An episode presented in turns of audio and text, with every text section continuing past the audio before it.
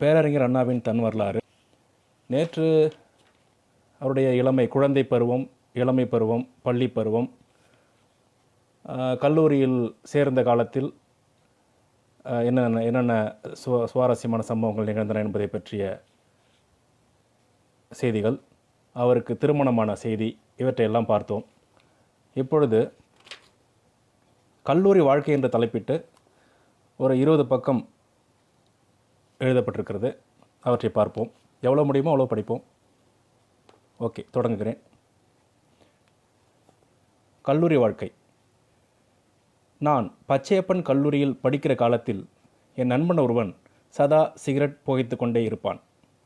ஏனப்பா இப்படி புகைக்கிறாய்? என்றால் அவன் சொல்வான் நான் ஆங்கிலேயன் ஆங்கிலேயரின் பொருட்களை எரிக்கிறேன் என்பான்.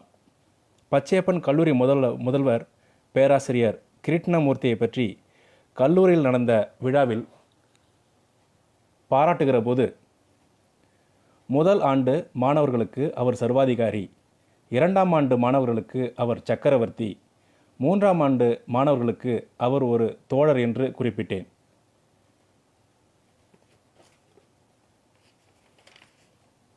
மாணவர்கள் அரசியல் அறிவு நிறைய உடையவர்களா உடையவர்களாகத்தான் திகழ வேண்டும். ஆனால் அரசியல் கட்சிகளோடு தொடர்பு கொண்டு தீவிரமாக பணிபுரிதல் கூடாது. இதற்கு என் வாழ்க்கையையே நான் சான்றாக காட்டுவேன்.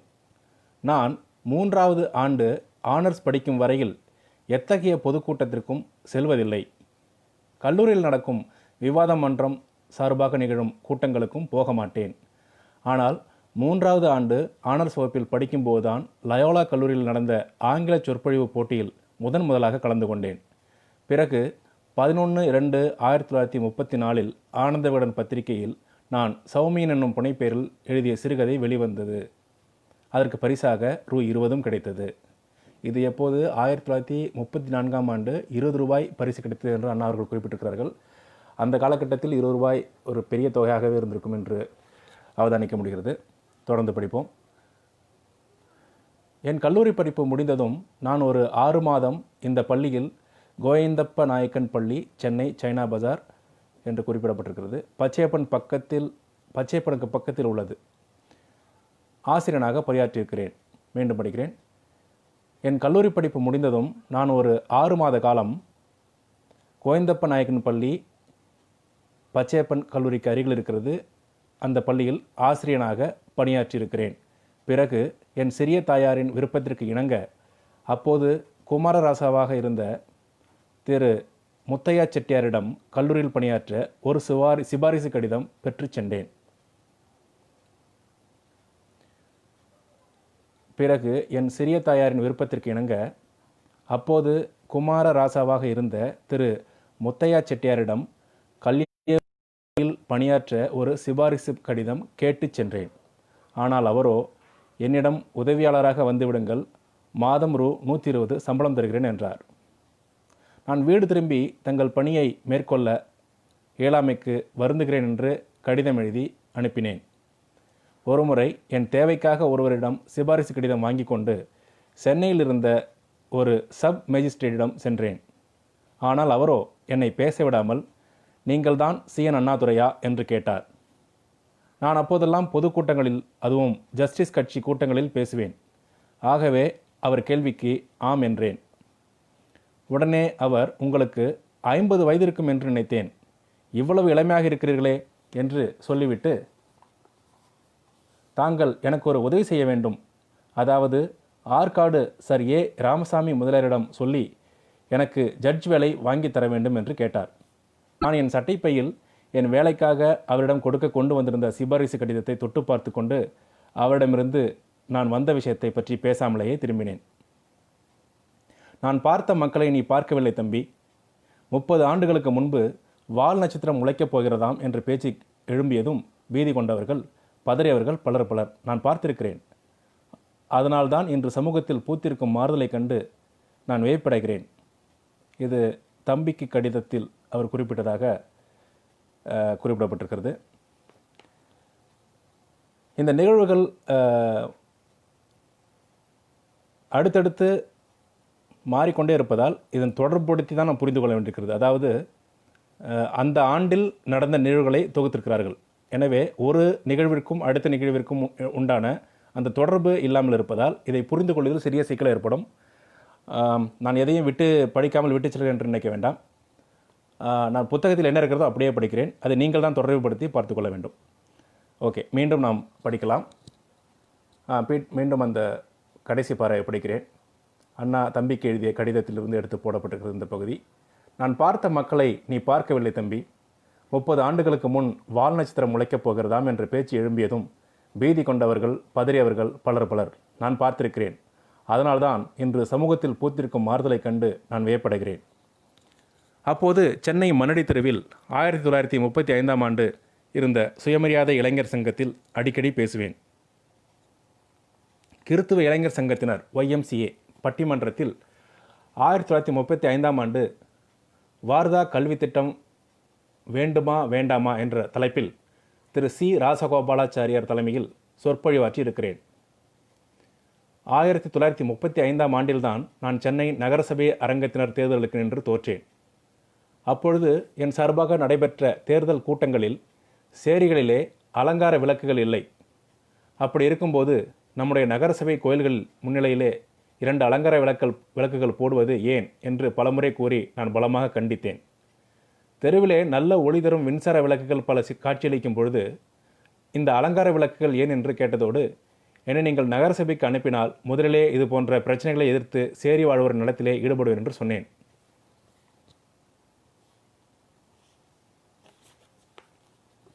இப்பொழுது இருக்கும் பக்தர்களை விட அப்பொழுது பக்தர்கள் கொஞ்சம் முறுக்காக இருந்த காரணத்தினால் நான் சொல்லிய கருத்தை ஏற்றுக்கொள்ளாமல் இருந்தார்கள். இதை ஒரு சாக்காக வைத்துக்கொண்டு எனக்கு எதிராக நின்ற காங்கிரஸ் நண்பர் அண்ணாதுரைக்கு ஓட்டு கொடுத்தால் கோயில்களின் முன்னிலையிலே இருக்கும் அலங்கார விளக்குகளை எடுத்து கோயில்களின் முன்னிலையே இருக்கும் அலங்கார விளக்குகளை எடுத்து விடுவதாக பேசினார். ஆதலால் அண்ணாதுரைக்கு ஓட்டு கொடுக்காதீர்கள் என்று துண்டு பிரச்சனைகள் வெளியிட்டார். ஆல் மணிமொழியார் அவர்களும் நானும் இணைந்து நவயுகம் என்னும் வார இதழ் நடத்தியது பற்றி நண்பர்கள் பலர் இங்கே தங்கள் சொற்பொழிவுகளில் குறிப்பிட்டார்கள். அப்போதுதான் நான் கல்லூரியிலிருந்து அப்போதுதான் நான் கல்லூரியிலிருந்து வெளிவந்த காலம். மணிமொழியார் அவர்களும் அப்போதுதான் புதியதாக அச்சகம் ஒன்றை தொடங்கி வேறு ஓர் அமைப்புக்காக அதை நடத்தி வந்த நேரம். அந்த காலம் என்னிடம் எழுதும் ஆற்றல் இருக்கிறதா என்பது தெளிவாக தெரியாத காலம். அவரிடமோ பண வசதி இல்லாத நேரம். இப்படியா இப்படிப்பட்ட நாங்கள் இருவரும் சேர்ந்துதான் நான் ஆசிரியராகவும் மணிமொழியார் வெளியிடுபவராகவும் இருந்து பத்திரிகை தொடங்கினோம். அதுவும் நாங்கள் அந்த கிழமை இதழை தொடங்கிய நேரம் காங்கிரஸ் கட்சி தேர்தலில் மாபெரும் வெற்றி பெற்று வீர உலா வந்து கொண்டிருந்த நேரம். நாங்கள் சேர்ந்திருந்த நீதி கட்சியோ பிழைத்திருக்கிறதா இல்லையா என்று ஐயுறத்தக்க நிலைக்கு ஆட்பட்டு தத்தளித்த நேரம். இத்தகைய நெருக்கடியான நிலையில்தான் நம் இயக்க கருத்துக்களை பரப்புவதற்காக கிழமை இதழ் ஒன்று தொடங்க வேண்டும் என்றும் அதற்கு நான் ஆசிரியராக இருக்க வேண்டும் என்றும் அவர் கூறினார். நானும் இணங்கினேன். ஒரு பத்திரிகை நடத்துவதற்கு தேவையான அளவு பணம் அவரிடம் அப்போது இல்லை. ஆனால் அதை நான் உணர முடியாத வகையில் அவர் நடந்து கொண்டார். பண நெருக்கடி பலமுறை பத்திரிகையை தாக்கியது என்றாலும் அதனை அவர் என்னிடம் கூறியதில்லை. பத்திரிகையின் வரவு செலவு கணக்கு எப்படி இருக்கிறது என்று நானாக கேட்ட நேரங்களிலும் ஒரே ஒரு புன்னகைத்தான் விடையாக அளிப்பார். எப்படியெல்லாம் நிதிநிலையை பற்றி அவர் என்னிடம் தெரிவிக்க தெரிவித்த இப்படியெல்லாம் நிதிநிலையை பற்றி அவர் என்னிடம் தெரிவித்தால் இளைஞனாகிய நான் பத்திரிகை நடத்தும் ஆர்வத்தை இழந்து விடுவேனோ என்ற அச்சம் அவருக்கு இருந்ததுதான் காரணம். உண்மையை நான் இப்போது எடுத்து சொல்வதற்கு காரணம் அந்த காலத்திலேயே பத்திரிகை நடக் நடத்துவதில் அவருக்கு எவ்வளவு ஆர்வம் இருந்தது என்பதை எடுத்துக்காட்ட அல்ல. கடன் வாங்கியாவது பத்திரிகை நடத்துவது என்பது தமிழகத்தில் நெடுநாட்களாக இருந்து வருகிற வழக்கம். ஆகவே அது அல்ல இங்கே கவனிக்கப்பட வேண்டிய உண்மை. அப்போதுதான் கல்லூரியை விட்டு வெளியே வந்த என்னை பத்திரிகை துறையிலும் பொது வாழ்விலும் ஈடுபடுத்தி முன்னேற்றமடையச் செய்வதில் அவர் எவ்வளவு ஆர்வம் கொண்டிருந்தார் என்பதை எடுத்துக்காட்டத்தான் இந்த உண்மையை கூறுகிறேன். அவர் அந்த காலத்தில் எனக்கு ஊட்டிய ஆர்வத்தையும் உற்சாகத்தையும் எண்ணினால் இப்போது கூட எனக்கு பெரியதோர் மகிழ்ச்சி ஏற்படுகிறது. இது ஆயிரத்தி தொள்ளாயிரத்தி ஐம்பதில் மேடையில் பேசியது. வெற்றிலைப்பாக்கும் மாணவ பருவமும் என்ற தலைப்பில் சில கருத்துக்கள் சில செய்திகள். அறிஞர் அண்ணா அவர்கள் சென்னை பச்சையப்பன் கல்லூரியில் இடைநிலை வகுப்பில் பயின்று கொண்டிருக்கும் போது பின்னர் பச்சையப்பன் கல்லூரி தலைவராக இருந்த பேராசிரியர் ஆர் கிருஷ்ணமூர்த்தி ஐயர் அவர்கள் ஆங்கில பேராசிரியராக இருந்தார். அண்ணா அவர்கள் வகுப்பிற்கு ஷேக்ஸ்பியர் பாடத்தை கிருஷ்ணமூர்த்தி ஐயர் தான் கற்பித்து வந்தாராம். இடைநிலை வகுப்பில் படித்துக் கொண்டிருக்கும் போதே வெற்றிலைப்பாக்கு ஓயாமல் போடுவது அண்ணாவின் வழக்கம். ஒரு நாள் கிருஷ்ணமூர்த்தி ஐயர் வகுப்பு எடுத்துக்கொண்டிருக்கும்போது அண்ணா அவர்கள் வெற்றிலைப்பாக்கு போட்டு மென்று கொண்டிருந்தாராம். அண்ணா அவர்கள் ஏதோ மென்று கொண்டிருப்பதை பார்த்துவிட்டா பேராசிரியர் வாயில் என்ன மென்று கொண்டிருக்கிறார் என்று ஆங்கிலத்தில் கேட்டாராம். அதற்கு அண்ணா அவர்கள் வெற்றிலைப்பாக்கு என்று தமிழில் பதில் கூறினாராம். வெளியே போய் அதை துப்பி விட்டு வா என்றாராம் பேராசிரியர். துப்ப மாட்டேன் என்றாராம் அண்ணா. ஏன் துப்ப மாட்டாய்? இனிமேல் வேண்டுமானால் போ ஏன் துப்ப மாட்டாய் என்று பேராசிரியர் கேட்க இனிமேல் வேண்டுமானால் போடவில்லை. இப்பொழுது துப்ப மாட்டேன். ஏனென்றால் இது காசு கொடுத்து வாங்கியது என்றாராம் அண்ணா. நீ இப்பொழுது போய் துப்பிவிட்டு வராவிட்டால் உன்னை மூன்று நாட்களுக்கு என் வகுப்பில் நுழையக்கூடாது என்று தடை விதிப்பேன் என்றாராம் பேராசிரியர். வெளியே வேண்டுமானால் போய்விடுகிறேன். ஆனால் வாயில் போட்டிருப்பது மட்டும் துப்ப மாட்டேன் என்று கூறினாராம் அண்ணா. அப்படியானால் வெளியே போய்விடு. மூன்று நாளைக்கு வகுப்பில் நுழையக்கூடாது என்று கண்டிப்பாக கட்டளையிட்டாராம் பேராசிரியர். அண்ணா அவர்கள் எழுந்து விறுவிறு என்று வெளியே வந்து விட்டாராம். அதற்கு பிறகு அண்ணா அவர்கள் வகுப்பில் வெற்றிலைப்பாக்கு போடுவதில்லையாம். அந்த அளவுக்கு அடங்கி நடக்க இசைந்தவர். அன்று துப்ப மறுத்ததற்கு காரணம் போட்டுவிட்டதை துப்புவதில் யாருக்கும் பலனில்லை என்பதினாலே என்பதினாலே ஆகும் என்று கூறினாராம். பேராசிரியர் கிருஷ்ணமூர்த்தி ஆங்கிலத்தில் கேள்வி கேட்க அண்ணா அவர்கள் ஒவ்வொன்றுக்கும் தமிழிலேயே பதிலளித்தாராம் வேண்டுமென்று. நான் பெரியார் அவர்களுடன் வடநாட்டு சுற்றுப்பயணம் சென்றிருந்தேன். இந்த இதற்கு முந்தைய செய்தி இந்த வெற்றிலைப்பாக்கு செய்தி மன்றம் என்ற இதழில் ஒன்று நான்கு ஐம்பத்தி நாலில் எழுதியிருக்கிறார். இனி அடுத்த செய்திக்கு போகிறோம். நான் பெரியார் அவர்களுடன் வடநாட்டு சுற்றுப்பயணம் சென்றிருந்தேன். அங்குள்ளவர்கள் நம் மக்களை விட மூடநம்பிக்கை உள்ளவர்கள். பெரியார் அவர்களின் தோற்றத்தைக் கண்டு அவர் தென்னாட்டிலிருந்து வந்திருக்கும் பெரிய சாமியார் என்றும் நான் அவரது சீடன் என்றும் கருதிவிட்டார்கள். அப்படி நினைத்துதான் ஆரிய தர்மத்தை வளர்ப்பதற்காக என்றே செயல்பட்டவரான சிரத்தானந்தா கல்லூரியின் தலைவர் பெரியார் அவர்களை பார்த்து கல்லூரியிலும் பயிலும் மாணவர்களுக்கு தாங்கள் வந்து அறிவுரை கூற வேண்டும் என்று கேட்டார். அவரும் ஒத்துக்கொண்டார்.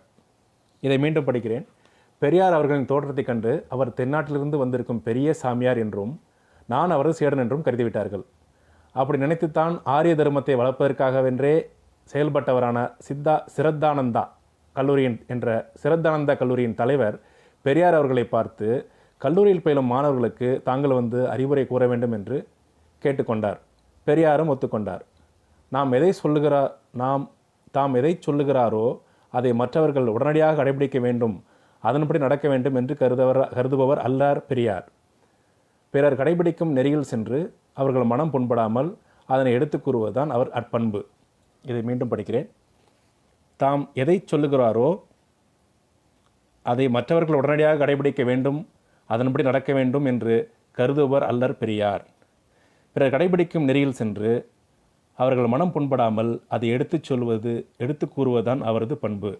இது பெரியாரை பற்றி அண்ணா அழுத்தமாக குறிப்பிட்ட கூட குறிப்பிட்டிருக்கும் ஒரு முக்கிய செய்தி.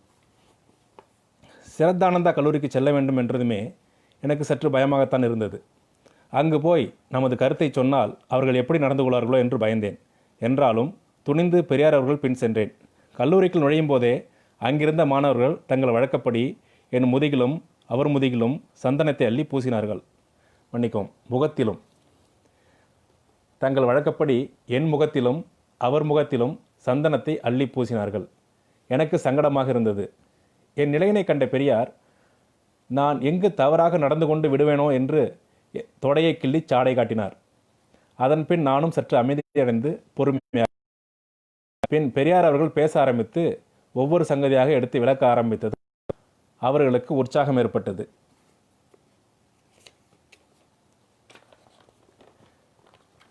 இது போன்ற கருத்தை அவர்கள்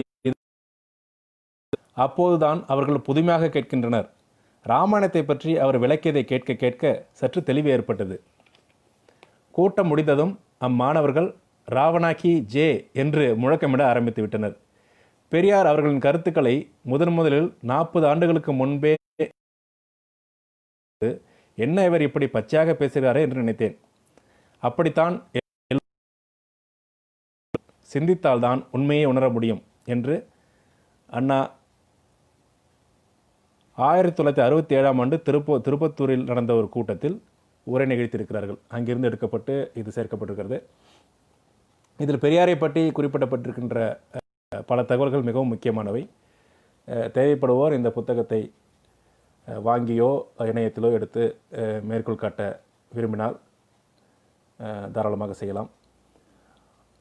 அடுத்த செய்திக்கு செல்வோம். ஆயிரத்தி தொள்ளாயிரத்தி முப்பத்தி எட்டாம் ஆண்டு ராசகோபாலாச்சாரியார் இந்தியை புகுத்திய நேரம். அதை எதிர்த்து பிரச்சாரங்கள் நடந்து கொண்டிருந்த காலம். சுவரொட்டிகள் ஒட்டுவதற்கு கூட எங்களிடம் பணம் இல்லாத காலம். இது அண்ணாவை பேசுவது போன்று இருக்கிறது. இது ஒரு மேடை பேச்சு தான். ஆனால் எந்த மேடை பேச்சு என்று குறிப்பிடப்படவில்லை. ஒரு சுவரொட்டி ஒட்ட ஒரு ரூபாய் வேண்டும். ஒரு சுவரொட்டி ஒட்ட வேண்டும். அந்த தோழருக்கு கையில் பணம் இல்லை. ஆதலால் நானும் நமது என் வி நடராஜனும் இன்னும் மற்ற நண்பர்களும் விடிய விடிய சோரொட்டிகளை ஒட்டிவிட்டு வீட்டுக்கு செல்லும்போது இங்கே இருக்கிற பிராட்வே ஹோட்டலில் ஒரு டீ குடித்துவிட்டு வீட்டுக்கு செல்வோம்.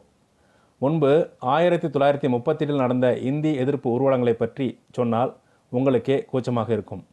சென்னை நகரில் மத்திய பகுதியில் மயிலை சிவமுத்து என்னும் ஒரு பெரியவர் அவருடைய தமக்கையார் அவருக்கு துணையாக டாக்டர் தர்மாம்பாள் ஆகியோருடன் இன்னும் சிலர். இப்படியாக பல்போன பெரியவர்கள் பத்து பேர் மீசை முளைக்காத எங்களை போன்றவர்கள் ஐந்து பேர் மீசை முளைத்த வாலிப பருவமுடைய காஞ்சி மணிமொழியார் போன்றவர்கள் ஐந்து பேர். தமிழ் வாழ்க தனித்தமிழ் ஓங்குக. அயல்மொழிகளால் தமிழ் அழிவதா என்றெல்லாம் முழக்கங்களை எழுப்பிச் செல்வோம். நண்பர் நடராஜன் காங்கிரஸ் கட்சித் தலைவர் சத்தியமூர்த்தி அவர்களுக்கு மிக வேண்டிய நண்பராக இருந்தார். அவருடைய வீடும் நான் கல்லூரியில் படித்து கொண்டிருந்த நேரத்தில் என்னுடைய குடியிருந்த வீடும் பக்கம் பக்கமாகவே இருந்தன. நானும் அவரும் தொழிலாளர் அமைப்பு ஒன்றில் ஒன்றாக பணியாற்றுகின்ற வாய்ப்பும் ஏற்பட்டது. ஏற்பட்டது. அவ்வாறு நெருங்கி பழகிய போது அவரிடத்தில் பேசி பார்த்ததில் தமிழ் மொழி மொழியினிடம் அவருக்கு மிகுந்த ஆர்வம் இருக்கிறது என்பதை அறிந்து கொண்டேன்.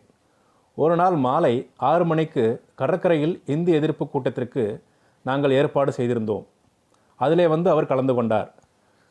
அன்று வந்து சேர்ந்தவர்தான் என்று முடித்திருக்கிறார்.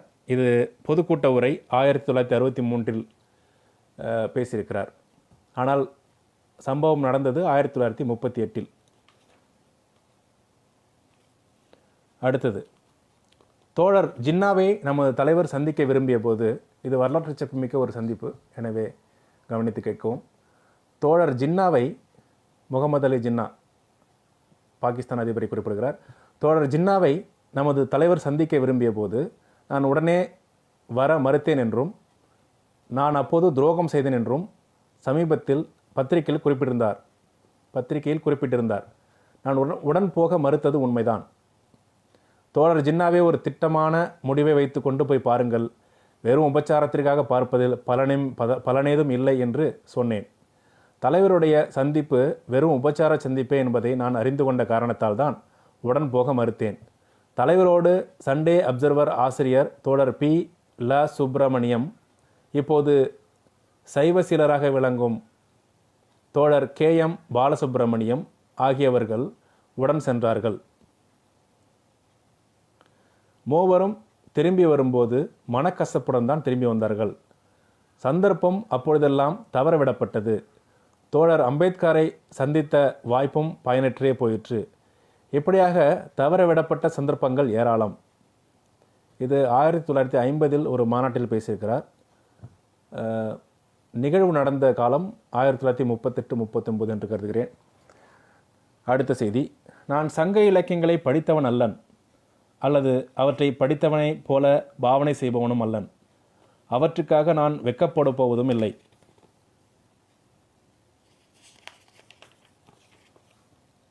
சங்க இலக்கியங்களை நான் படிக்கவில்லை என்றால் அதற்கு காரணம் என் அறியாமை இல்லை.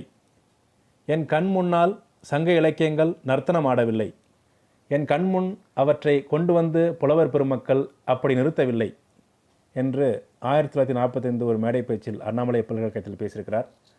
அடுத்த செய்தி எனக்கும் அவருக்கும் நடிப்பிசை புலவர் திரு கே ஆர் ராமசாமி பற்றி. எனக்கும் அவருக்கும் ஏற்பட்டுள்ள அன்பு பிணைப்பு எளிதிலே அருந்துவிடக்கூடிய வைக்கோல் வடமல்ல எப்போதுமே அருந்துவிடாத இகு கம்பி. என்னை பார்க்காமல் அவரோ அவரை பார்க்காமல் நானோ இருக்க முடியாத ஒரு நட்புச் செங்கலி எங்களுக்குள் நாள்தோறும் வளர்ந்து வருகிறது. கடுமையான சோதனை புயல் தம் வாழ்வில் வீசிய ஒரு கட்டத்தில் கலைவாணர் பெயரிலேயே என்எஸ்கே நாடக சபா சபை என்னும் அமைப்பினை நண்பருடன் சேர்ந்து தோற்றுவித்தார் கேஆர்ஆர். இது சவலைப்பிள்ளையாகிய இது சவலைப்பிள்ளையாகி சவப்பு சவக்குழிக்கு சென்று விடாதபடி காப்பாற்றுவதற்காக என்னையும் நாடக எழுத தூண்டினார்.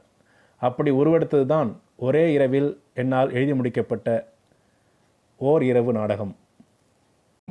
இது நான்காவது நாள். பேரறிஞர் அண்ணாவின் தன் வரலாறு. நாம் தொடர்ந்து வாசிக்கலாம். நேற்று அந்த ஜஸ்டிஸ் பார்ட்டியில் இருந்த அந்த பிரமுகர் ஜஸ்டிஸ் பார்ட்டி வெளியிடும் அந்த இதழை கூட படிக்காமல் வந்து அண்ணாவிடம் பேசியதை பற்றி வாசித்தோம். அதைத் தொடர்ந்து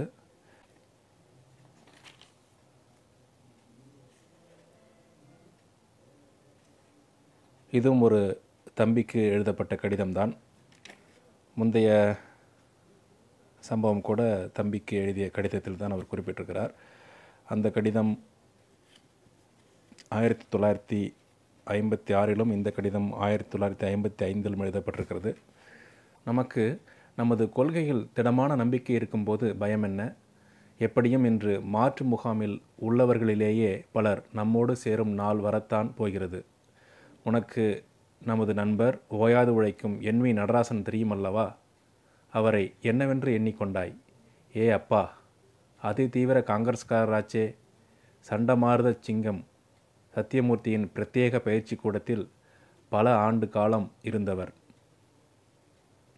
சென்னை ஜில்லா காங்கிரஸ் கமிட்டியிலே உறுப்பினர். எதிர்கால கார்ப்பரேஷன் மெம்பர் என்றும் ஒரு சான்ஸ் அடித்தால் எம்எல்ஏ ஆகலாம் என்றும் கூறி வந்தனர். சென்னையில் எங்கு பார்த்தாலும் இந்த எலும்பு மனிதர் காங்கிரஸ் அல்லாத கட்சிகளின் மீது கண்டனம் பொழிவார். வசைமொழியால் என்னை அர்ச்சிப்பதில் அவருக்கு அப்போது அலாதி ஆசை. நான் கார்ப்பரேஷன் தேர்தலில் ஈடுபட்ட போது என்னை தோற்கடிக்க முழு மூச்சாக வேலை செய்தவர். அப்போதெல்லாம் அவரிடம் நாலாம் தமிழ் நடமாடும். நாலாம் தமிழென்றால் தெரியவில்லையா? இயல் இசை நாடகம் முத்தமிழ். வசை நாலாம் தமிழ். எத்தனை சுவாரஸ்யமான ஒரு தகவலை சொல்லியிருக்கிறார். என்ன அப்படி பிரத்யேக பெயரிட்டு அழைக்க வேண்டிய அளவுக்கு வசை இருந்தது என்கிறாயா? கேள் தம்பி சொல்கிறேன். நீ எத்தனையோ விபூதி வில்வங்களை ஏசி பேச கேட்டிருப்பாய். இதுபோல கேட்டதுண்டா சொல் பார்ப்போம்.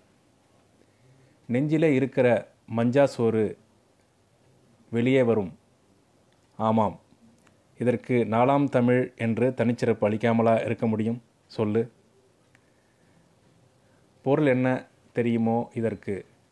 ஒரு தாக்கு தாக்கியதும் கிறு கிறு என்று தலை சுற்றி வாந்தி எடுக்க வேண்டி நேரிடும். அப்போது உண்ட சாதம் மஞ்சள் மஞ்சளாக வெளியே வரும். இதுதான் பொருள். பேசினது நம்ம நடராஜன். என்- எனக்குத்தான் இந்த அர்ச்சனை. தேர்தல் காலம்.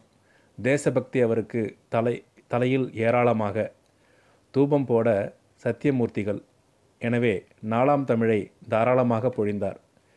எனக்கு அவர் எப்படி அந்த நடையை இப்போது மறந்துவிட்டார் என்று கூட சில சமயங்களிலே ஆச்சரியமாக இருப்பதுண்டு. நடை இது உடை கதர் படையும் உண்டு மாலை கழகத்துக்கு ஆறனா இரவு கழகத்துக்கு எட்டனா நோட்டீஸை கிழிக்க ஒரு ரூபாய் சாணி வீச இரண்டரை கணைத்து காட்ட ஓரானா முண்டா தட்ட மூன்றனா? மூளை முடுக்கிலே நின்று வம்பு சண்டை போட மூன்று ரூபாய். இப்படி ரேட் பேசிக்கொண்டு பாரத மாதாவிற்கு சேவை செய்யும் படை வீரர்கள் உண்டு. இது அண்ணா தீர்க்க தீர்க்கதன தரிசனத்துடன் சொல்லியிருப்பதாக எனக்கு படுகிறது. அப்போதும் நண்பர்தான். உன்னிடம் உண்மையை சொல்வதிலே தவறு என்ன? ஆங்கிலத்திலே ஏதாவது தொழிலாளர் சங்கத்துக்கு கடிதம் வந்துவிட்டால் என்னிடம் கொண்டு வந்து காட்டுவார். காலையில் இது மாலை வந்தாலோ போலோ பாரத் மாதா கி ஆகிவிடுவார் அந்த நண்பரை பற்றி தான் சொல்கிறார். அவரிடம் உதவி பெறும் அந்த நண்பர் இவரை பற்றி வசைபாடுவதை பற்றி சொல்கிறார். அப்படிப்பட்டவர் இன்று எவ்வளவு அரும்பணியாற்றி வருகிறார் திராவிட இயக்கத்தில் என்பதை பார்க்கிறாய் அல்லவா? கட்டாய இந்தியை நுழைத்தார் ஆச்சாரியர். இந்தி எதிர்ப்பு போர் துவங்கிற்று. நாம் பதறாமல் பகை வளர்த்து கொள்ளாமல் தமிழ் பண்பு கெடாமல் கொள்கை வழுவாமல் குறிக்கோள் மறவாமல் எதிர்ப்புக்கு அஞ்சாமல் பணியாற்றினோம். காங்கிரஸ் வட்டாரத்திலேயே நமக்கு ஆதரவு அரும்பிற்று. நடராசன் போன்ற பல காங்கிரஸ் நண்பர்கள் நாங்களும் தமிழர்களே எங்களுக்கும் தமிழர்வம் உண்டு. எங் நாங்களும் இந்திக்கு அடிமையாக மாட்டோம் என்று பேசினர். முதலில் நம்மவர்களை சந்திக்கும் போது பிறகு தங்களுக்குள்ளேயே அதற்கு பிறகு காங்கிரஸ் மேடைகளிலேயே. இதை நான் மிகவும் ரசித்திருக்கிறேன். சென்னை ஜில்லா காங்கிரஸ் கமிட்டியில் இந்த பிரச்சனை கிளம்பிவிட்டது. நல்ல வார்த்தை சொல்லி நடராசனை கோட்டையில் பூட்டிவிட சத்தியமூர்த்தி திட்டமிட்டார்.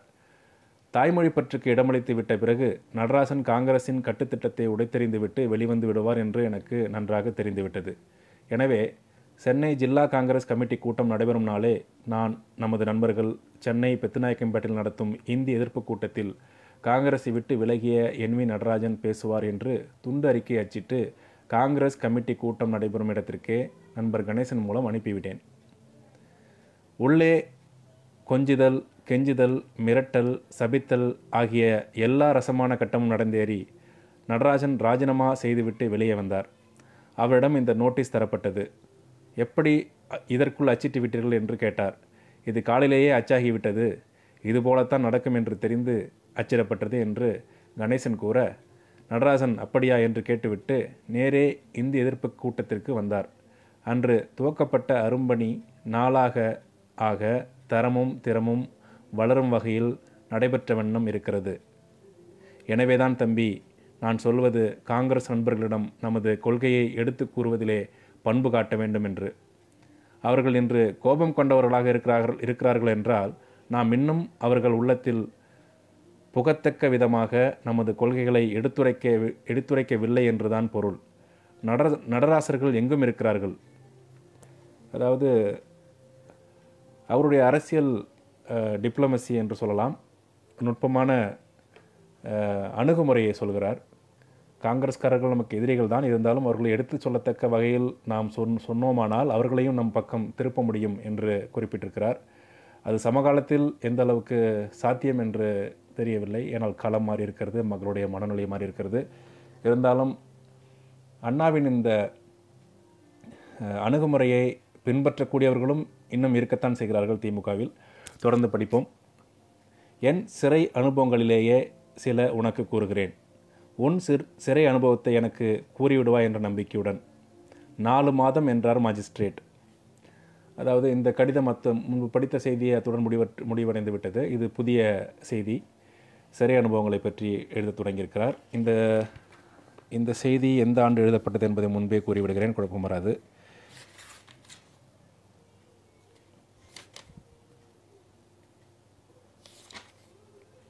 இதுவும் தம்பிக்கு கடிதம் தான் ஆயிரத்தி தொள்ளாயிரத்தி ஐம்பத்தைந்து எழுதப்பட்டது. தொடர்ந்து படிக்கிறேன்.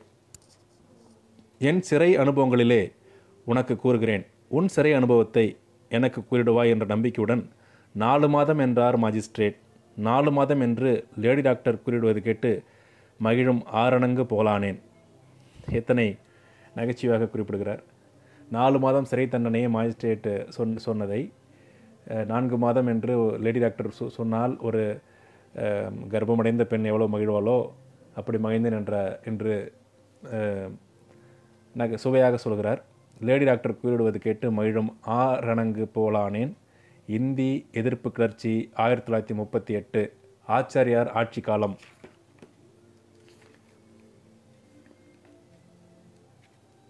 என் மீது குற்றம் புரியும்படி தூண்டிவிடுதல் உடந்தையாக இருத்தல் எனும் குற்றங்கள் நடைபெ வழக்கு நடைபெற்று அன்று சென்னை எழும்பூர் கோர்ட்டில் கோர்ட் கோர்ட்டில் நான்கு மாதம் என்று தீர்ப்பளிக்கப்பட்டதும் கொள்கைக்காக கஷ்ட நஷ்டம் இருக்கும் உள்ளம் இவனுக்கு உண்டு என்று இயக்கமும் இயக்கத்தின் போக்கை கூர்ந்து கவனித்துக் கொண்டிருந்த பொதுமக்களும் நல்ல தீர்ப்பு அளித்து விட்டனர் பரீட்சையில் தேறிவிட்டோம் என்றெண்ணினேன் விவரிக்க முடியாததோர் மகிழ்ச்சி வெற்றி பெறுகிறோம் என்ற நம்பிக்கை.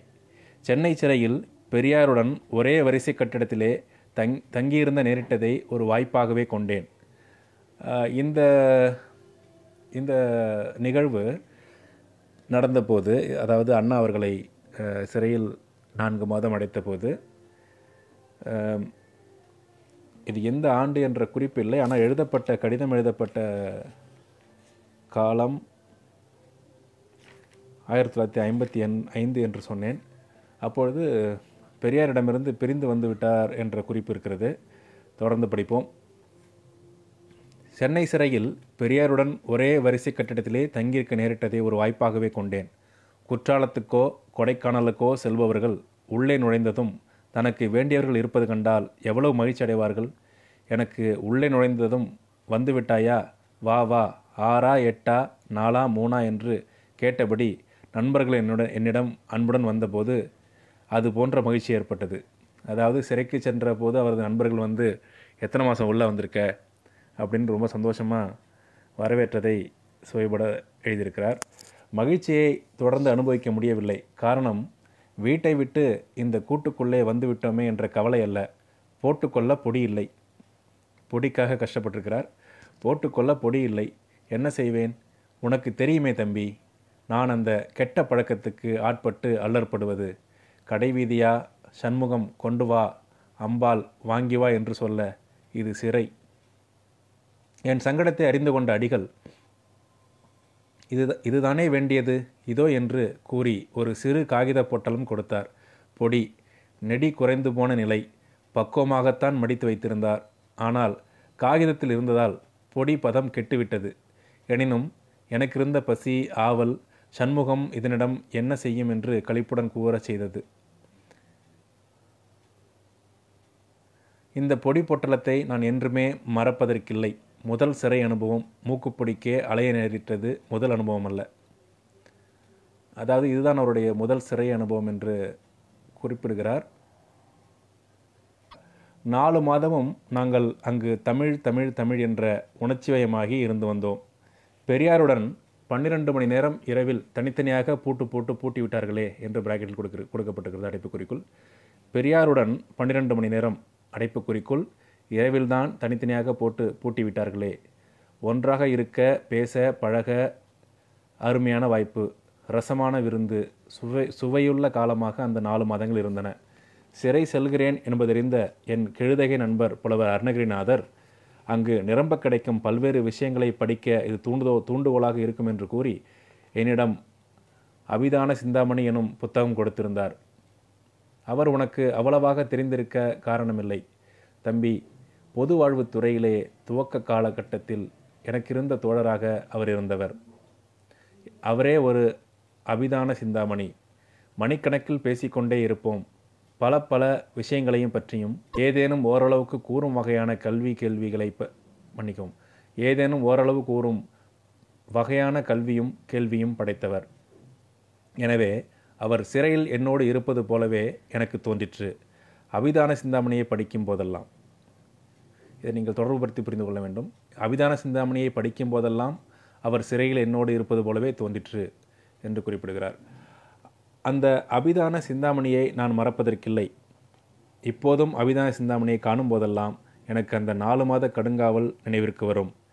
நினைவிலேயே அந்த சம்பவம் தோன்றியதும் எனக்குள்ளாகவே ஓர் மகிழ்ச்சி கொள்கை கொள்கை என்று கொக்கரித்து கொண்டிருந்து விட்டு அடக்குமுறை கிளம்பியதும் ஓடிடும் ஓடிவிடும் கோழை உள்ளம் இல்லை. அழைத்தார்கள் அறப்போரில் ஈடுபட்டார் சிறை தண்டனை பெற்றான் என்று எவ்வளவு குரோத எண்ணம் கொண்டவர்களும் ஒரு சமயம் இல்லாவிட்டாலும் மற்றொரு சமயம் சொல்லிக் கொள்வார்கள் அல்லவா? முதல் சிறை அனுபவத்தின் மீது அபிதான சிந்தாமணி இரண்டாவது முறை என்ன தெரியுமோ? கேளேனதையும் ஆச்சாரியார் கவர்னர் ஜெனரலாகிவிட்டார் சென்னை வருக வருகிறார் பவனிக்காக. கூண்டோடு பிடிபட்டு சென்னை சிறையில் கொண்டு போய் வைக்கப்பட்டிருந்தோம். ஆயிரத்தி தொள்ளாயிரத்தி நாற்பத் நாற்பத்தி எட்டில் அதாவது பத்து வருடம் கழித்து. நிர்வாக கமிட்டியினர் அவ்வளவு பேரும் அதிக நாட்கள் இல்லை ஒரு வாரம்தான். அதற்குள் ஆச்சாரியார் வந்தார் பவனி நடத்தினார் கருப்பு கொடியை வெண்புறா பறக்கவிட்டு பறக்கவிட்டு கொண்டு வானத்திலே வட்டமிடக் கண்டார். கட்டுக்காவல் பலமாக இருந்தும் அத்தனையும் தொலைத்து கொண்டு சென்று கருப்பு கொடி வீசிடக் கண்டார். நாங்கள் உள்ளே இருந்தோம். பெரியார் இருக்கிறார். சம்பத்து அப்போதுதான் ஆபத்தான டைஃபாய்டிலிருந்து விடுபட்டு அவன் துணைவி கண்டு பரிதாபப்படத்தக்க நிலையில் எலும்புக்கூடாக இருக்கிறான். மற்றும் பலர் எல்லாரும் குடும்பம் முழுவதும் இருமி இழைத்து இலை கட்டிய நிலையில் இருந்த நமது மனது குகந்த அழகிரிசாமி அண்ணன் உட்பட. அழகிரிசாமி என்பவர் நமது பட்டுக்கோட்டை அழகிரிசாமியை குறிப்பிடுகிறார். அவருக்கும் உடல்நிலை சரியாமல் இருந்தது இருந்ததாக ஒரு குறிப்பு இருக்கிறது. நானும் அழகிரி அவர்களும் அப்போது பக்கத்து பக்கத்து அறை. இரவு நேரத்தில் எனக்கு விருந்து கிடைக்கும். பக்கத்து அறையிலிருந்து காணக்கண் கோடி வேண்டும் என்று ஆரம்பிப்பார். ஓரடி பாட பலே ஒன்ஸ் மோர் என்று நான் இந்த பக்கத்து அறையிலிருந்து கூவுவேன். இது நடப்பது சிறையில் என்பதை நினைவில் கொள்ளுங்கள். தூங்கவில்லையா இன்னும்? என்று அடே அப்பா நீ தூங்கினால்தான் பா நான் பாட முடியும். நான் பாடுவதை கேட்டுவிட்டு காலையில் கேலி செய்ய நினைக்கிறாய். இடங்கொடேன் என்பார். அண்ணே உண்மையாக நன்றாகவே இருக்கிறது ஆலாபனையும் நடக்கட்டும் என்பேன். அழகிரி அவர்களின் ஆலாபன ஆலாபனமும் அருணாச்சல கவிராயர் இயற்றிய கீர்த்தனையும் கிடைக்கும். இரண்டாம் முறையாக கண்ட சிறை அனுபவத்திலே எனக்கு கிடைத்த இந்த ஆலாபனத்தையும் நான் எப்போதும் மறந்துட முடியாது. எப்படி முடியும்? எவ்வளவு சுவை என்கிறீர்கள் நித்த நித்தம். அலாதியானதோர் வகையான சுவை கிடைத்து மூன்றாம் முறை சென்றபோது இதுவும் சில நாட்கள் தான் அந்த சுவை ஆறு பிஸ்கட்டுகளால் நிறைந்தது கிடைத்தது. அந்த சுவை ஆறு பிஸ்கட்டுகளால் கிடைத்தது. அதை கேட்கிறாயா தம்பி? கூறுகிறேன். அதாவது முதல் சிறை அனுபவம் ஆயிரத்தி தொள்ளாயிரத்தி முப்பத்தி எட்டில் அடுத்த சிறை அனுபவம் ஆயிரத்தி தொள்ளாயிரத்தி நாற்பத்தி எட்டில். அப்பொழுது பக்கத்து அறையில் அழகரிசாமி அழகிரிசாமி இருந்ததாக குறிப்பிடுகிறார். கூடவே சம்பத் மிகவும் வெளி மெலிந்த நிலையில் இருந்ததாக குறிப்பிடுகிறார். இது மூன்றாவது சிறை அனுபவம் ஆறு பிஸ்கட்டுகள் என்ற தலைப்பிட்டு எழுதியிருக்கிறார்.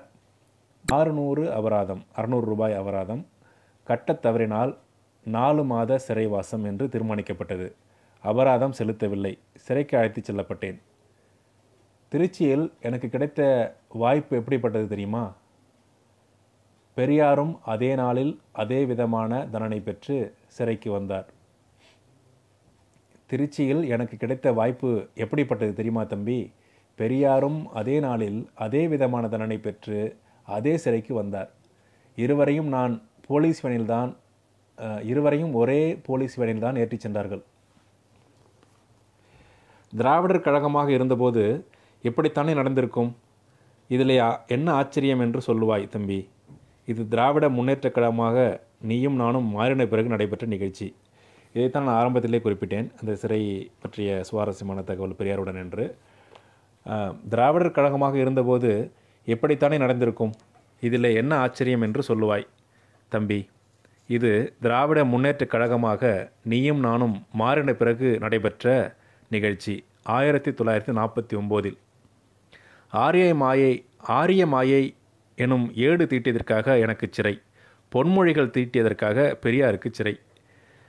திருச்சி கோட்டாருக்கு இப்படி ஒரு காட்சியை காண வேண்டுமென்று ஆசை போலும். இரண்டு தனித்தனி வழக்குகள் தனித்தனியாகத்தானே விசாரணைகள். எனினும் தீர்ப்பு மட்டும் ஒரே நாளில் ஒரே நேரத்தில் அளிக்கப்பட்டது.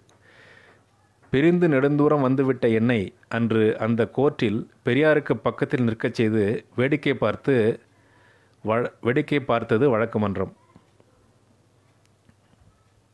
வேடிக்கை பார்த்து வழக்கு மன்றம் போலீஸ் அதிகாரிகள் அதைத் தொடர்ந்து ஒரே வானில் ஏற்றிச் சென்றார்கள். அதைத் தொடர்ந்து திருச்சி மத்திய சிறையில் இருந்த அதிகாரி பெரியார் கொண்டு வந்திருந்த சாமான்களை கணக்கு பார்த்து சரியாக இருக்கிறதா என்று கூறும் பொறுப்பை என்னிடம் ஒப்படைத்தார். என் வாழ்க்கையில் நான் மறக்க முடியாத சம்பவம் எனக்கு உள்ளூர பயந்தான் கேள்விக்கணையுடன் நிறுத்தி கொள்ளாமல் அன்பு கணையையும் ஏவினால் என்னால் எப்படித்தான் தாங்கிக் கொள்ள முடியும் என்றெல்லாம் அச்சப்பட்டேன். ஆனால் இடையிடையே ஒரு தைரியம் எனக்கு. பெரியார் அவ்விதமாகவெல்லாம் எண்ணமாட்டார் அவர் மனதில் அந்த அளவுக்கு விரோதத்தை வடித்தெடுத்து பாய்ச்சி விட்டிருக்கிறார். அந்த வித்தையிலே விற்பன்னர். எனவே பயமில்லை என்றிருந்தேன். பக்கத்து பக்கத்து அறை பகலெல்லாம் திறந்துதான் இருக்கும். பலர் வருவார்கள். இங்கு சிறிது நேரம் அங்கு சிறிது நேரம். இன்னும் சிலர் கூர்ந்து கவனித்தபடி இருப்பார்கள். நாங்கள் இருவரும் பேசிக்கொள்கிறோமா என்று. அவர் அறைக்கு உள்ளே இருக்கும்போது நான் வெளியே மரத்தடியில். அவர் வெளியே வர முயற்சிக்கிறார் என்று தெரிந்ததும் நான் அறைக்கு உள்ளே சென்று விடுவேன். இப்படி பத்து நாட்கள். நாளைய தினம் எங்களை விடுவிக்கிறார்கள்.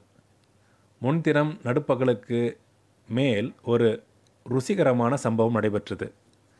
பெரியாருக்கு வேலைகள் செய்து வந்த கைதி என் அறை என் அறைக்குள் நுழைந்து ஐயா தரச் சொன்னார் என்று சொல்லி என்னிடம் ஆறு பிஸ்கட்டுகளை கொடுத்தார். நான் கையில் வாங்கியதும் என் நினைவு பல ஆண்டுகள் அவரோட இருந்தபோது கண்ட காட்சிகளின் மீது சென்றது. மறுநாளே திடீரென்று விடுதலை கிடைத்தது. அந்த வேடிக்கையையும் கேள் தம்பி. எங்கள் விடு எங்களை விடுதலை செய்யப் போகிறார்கள் என்ற செய்தி உள்ளே எங்களுக்கு தெரிவதற்கு முன்பே வெளியே தெரிந்துவிட்டிருக்கிறது எனவே எங்களை அழைத்துச் செல்ல நண்பர்கள் வெளியே முஸ்தீபுகள் செய்ய தொடங்கிவிட்டிருந்தனர் நமது கழகத்தார் முஸ்தீபுகளிலேயே மும்மரமாக ஈடுபட்டு நேர நேரத்தை மறந்துவிட்டனர்.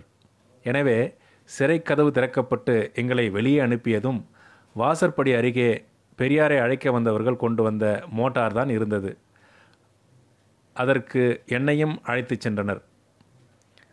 இது போதாதென்று போட்டா எடுப்பவர் ஒருவர் ஓடி வந்தார். இருவரும் அப்படியே நெருக்கமாக நில்லுங்கள் என்று போட்டோ எடுப்பவர்களுக்கே உரித்தான சாமர்த்தியத்துடன் கூறி போட்டோவும் எடுத்துவிட்டார். அது வெளியிடப்படவில்லை. வெளியிட வெளியிடாததிரு வெளியிடா மன்னிக்கவும். வெளியிடாதிருந்தது நல்லதுதான் என்றே சொல்லுவேன். அவ்வளவு திகப்பு என் முகத்தில் இருந்தது.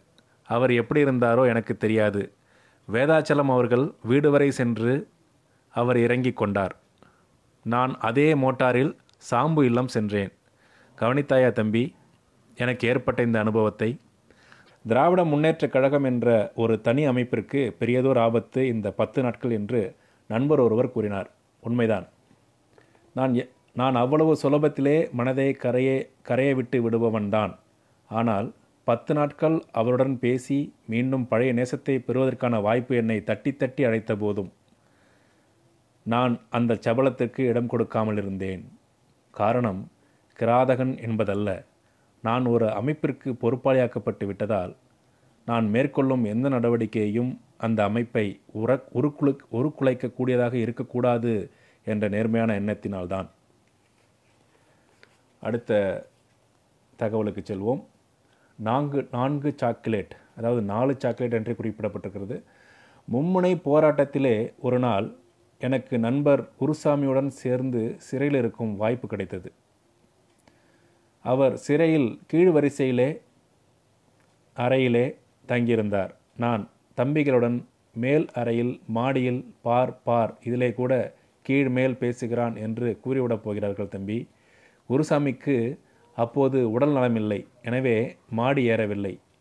அந்த ஒரே நாளில் எனக்கு சுவையானதொரு அனுபவம் அதையும் நான் மறப்பது இயலாது. என்னை காண நண்பர் சிலர் வந்தனர். அதே சமயத்தில்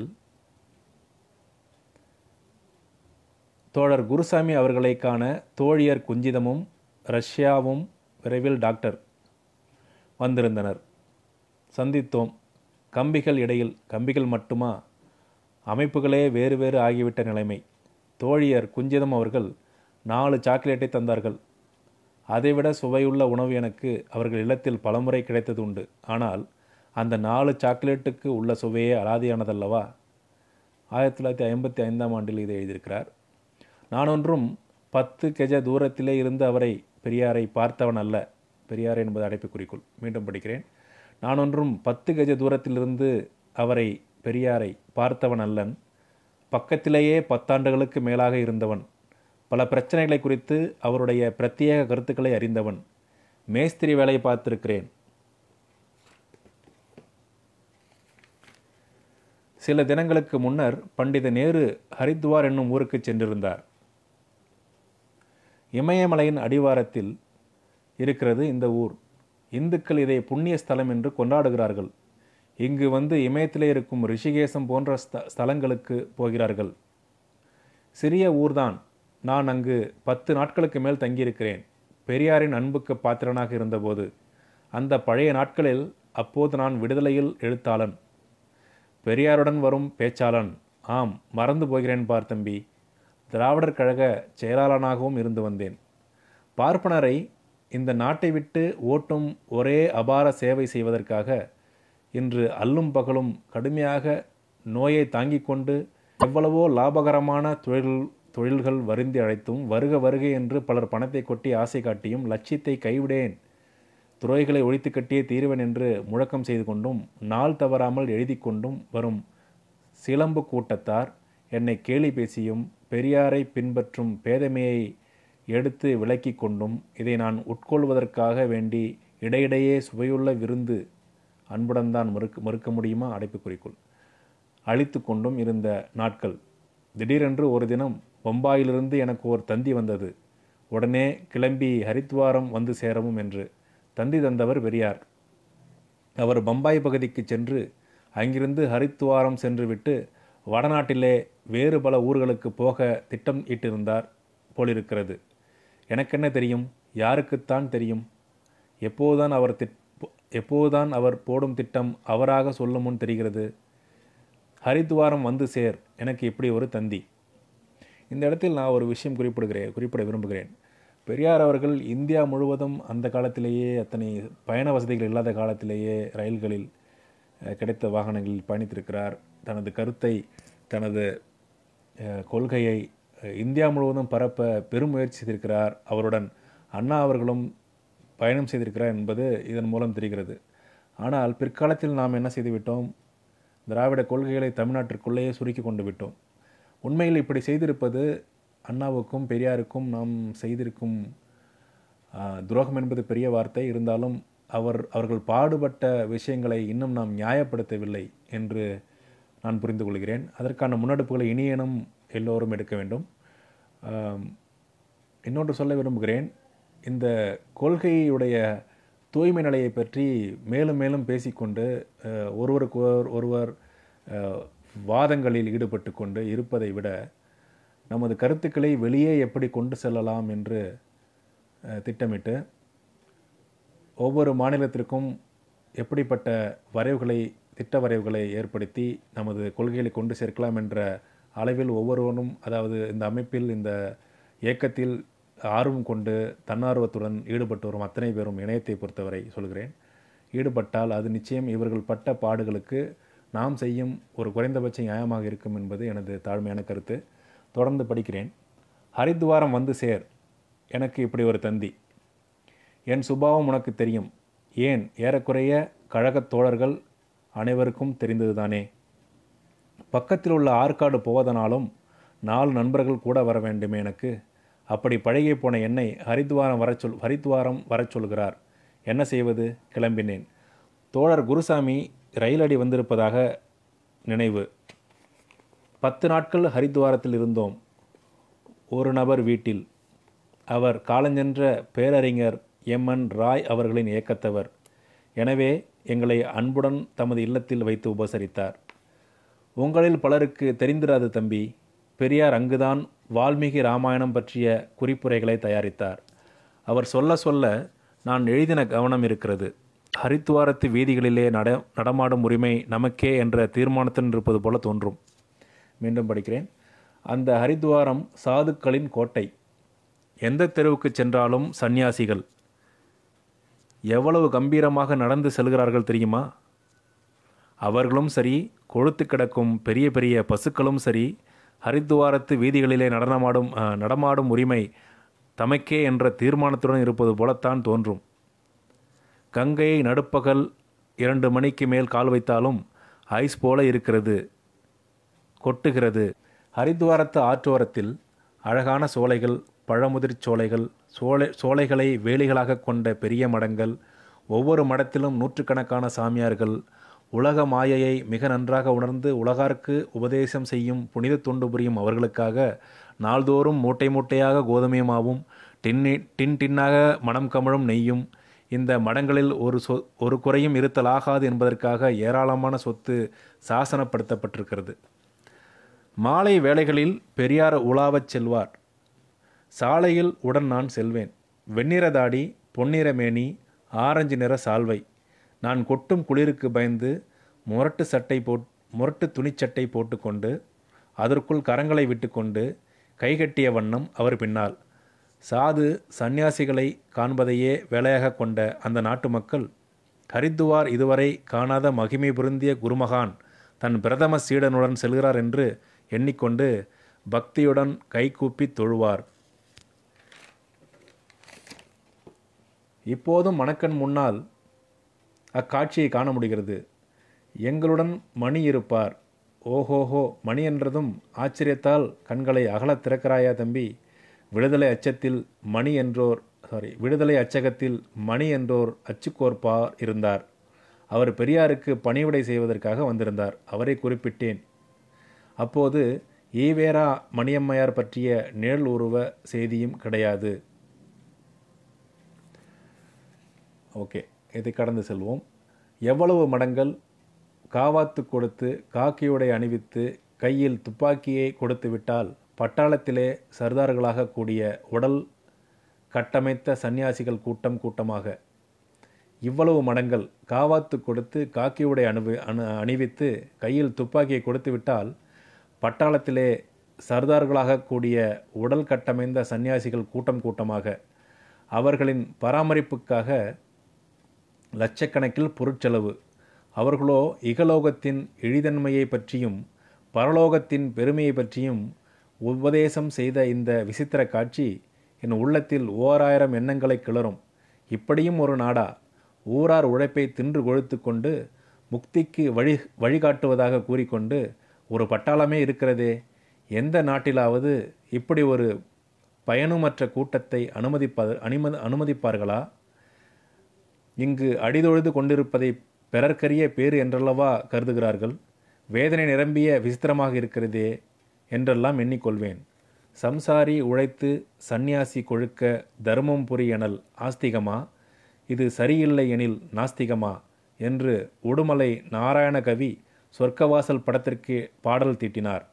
கே ஆர் ராமசாமி பாடினார். நண்பர்கள் சிலரும் கேட்டு இன்புற்றோம். நீ கேட்டிருக்க முடியாது தம்பி.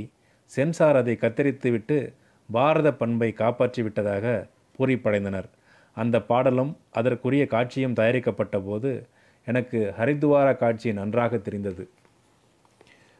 நேரு பண்டிதருக்கு இந்த மாமிச மலைகளை கண்டித்தும் கண்டித்ததும் உண்மையிலேயே கோபம் கொந்தளிக்கிறது. ஆனால் பாமர மக்களின் அன்பை இழக்க நேரிடும் என்ற அச்சம். தம்பிக்கு கடிதம் ஆயிரத்தி தொள்ளாயிரத்தி ஐம்பத்தி ஐந்தில் எழுதப்பட்டிருக்கிறது. இலங்கை தமிழர் என்று தொடங்கி ஒரு சில பக்கங்கள் நீள்கிறது. மொத்தம் ஐந்து ஆறு பக்கங்கள் நீள்கிறது. இத்துடன் இன்றைய இந்த நேரலையை நிறைவு செய்து கொள்வோம். இது நான்காவது நாள். பேரறிஞர் அண்ணாவின் தன் வரலாறு. நாம் தொடர்ந்து வாசிக்கலாம். நேற்று அந்த ஜஸ்டிஸ் பார்ட்டியில் இருந்த அந்த பிரமுகர் ஜஸ்டிஸ் பார்ட்டி வெளியிடும் அந்த இதழை கூட படிக்காமல் வந்து அண்ணாவிடம் பேசியதை பற்றி வாசித்தோம். அதைத் தொடர்ந்து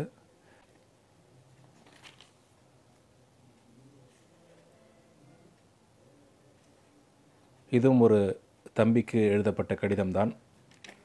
முந்தைய சம்பவம் கூட தம்பிக்கு எழுதிய கடிதத்தில் தான் அவர் குறிப்பிட்டிருக்கிறார்.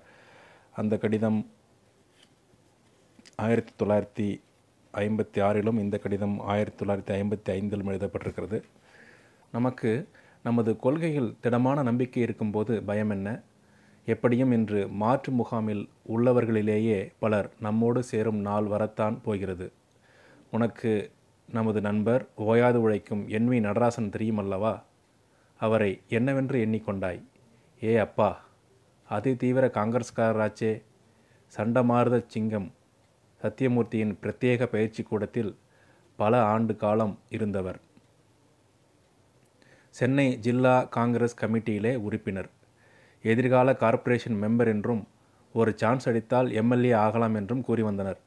சென்னையில் எங்கு பார்த்தாலும் இந்த எலும்பு மனிதர் காங்கிரஸ் அல்லாத கட்சிகளின் மீது கண்டனம் பொழிவார்.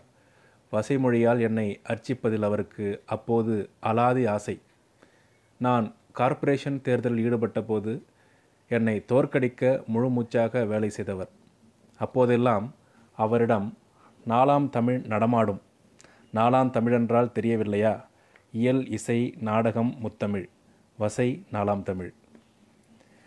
எத்தனை சுவாரஸ்யமான ஒரு தகவலை சொல்லியிருக்கிறார். என்ன அப்படி பிரத்யேக பெயரிட்டு அழைக்க வேண்டிய அளவுக்கு வசை இருந்தது என்கிறாயா கேள் தம்பி சொல்கிறேன். நீ எத்தனையோ விபூதி வில்வங்களை ஏசி பேச கேட்டிருப்பாய். இதுபோல கேட்டதுண்டா சொல் பார்ப்போம். நெஞ்சிலே இருக்கிற மஞ்சா சோறு வெளியே வரும். ஆமாம் இதற்கு நாலாம் தமிழ் என்று தனிச்சிறப்பு அளிக்காமலா இருக்க முடியும்? சொல்லு. பொருள் என்ன தெரியுமோ இதற்கு. ஒரு தாக்கு தாக்கியதும் கிறு கிறு என்று தலை சுற்றி வாந்தி எடுக்க வேண்டி நேரிடும். அப்போது உண்ட சாதம் மஞ்சள் மஞ்சளாக வெளியே வரும். இதுதான் பொருள். பேசினது நம்ம நடராஜன். என் எனக்குத்தான் இந்த அர்ச்சனை. தேர்தல் காலம். தேசபக்தி அவருக்கு தலை தலையில் ஏராளமாக. தூபம் போட சத்தியமூர்த்திகள். எனவே நாலாம் தமிழை தாராளமாக பொழிந்தார். எனக்கு அவர் எப்படி அந்த நடையை இப்போது மறந்துவிட்டார் என்று கூட சில சமயங்களிலே ஆச்சரியமாக இருப்பதுண்டு. நடை இது உடை கதர் படையும் உண்டு மாலை கழகத்துக்கு ஆறனா இரவு கழகத்துக்கு எட்டனா நோட்டீஸை கிழிக்க ஒரு ரூபாய் சாணி வீச இரண்டரை கணைத்து காட்ட ஓரானா முண்டா தட்ட மூன்றனா மூளை முடுக்கிலே நின்று வம்பு சண்டை போட மூன்று ரூபாய் இப்படி ரேட் பேசிக்கொண்டு பாரத மாதாவிற்கு சேவை செய்யும் படை வீரர்கள் உண்டு. இது அண்ணா தீர்க்க தீர்க்கதன தரிசனத்துடன் சொல்லியிருப்பதாக எனக்கு படுகிறது. அப்போதும் நண்பர்தான். உன்னிடம் உண்மையை சொல்வதிலே தவறு என்ன? ஆங்கிலத்திலே ஏதாவது தொழிலாளர் சங்கத்துக்கு கடிதம் வந்துவிட்டால் என்னிடம் கொண்டு வந்து காட்டுவார்.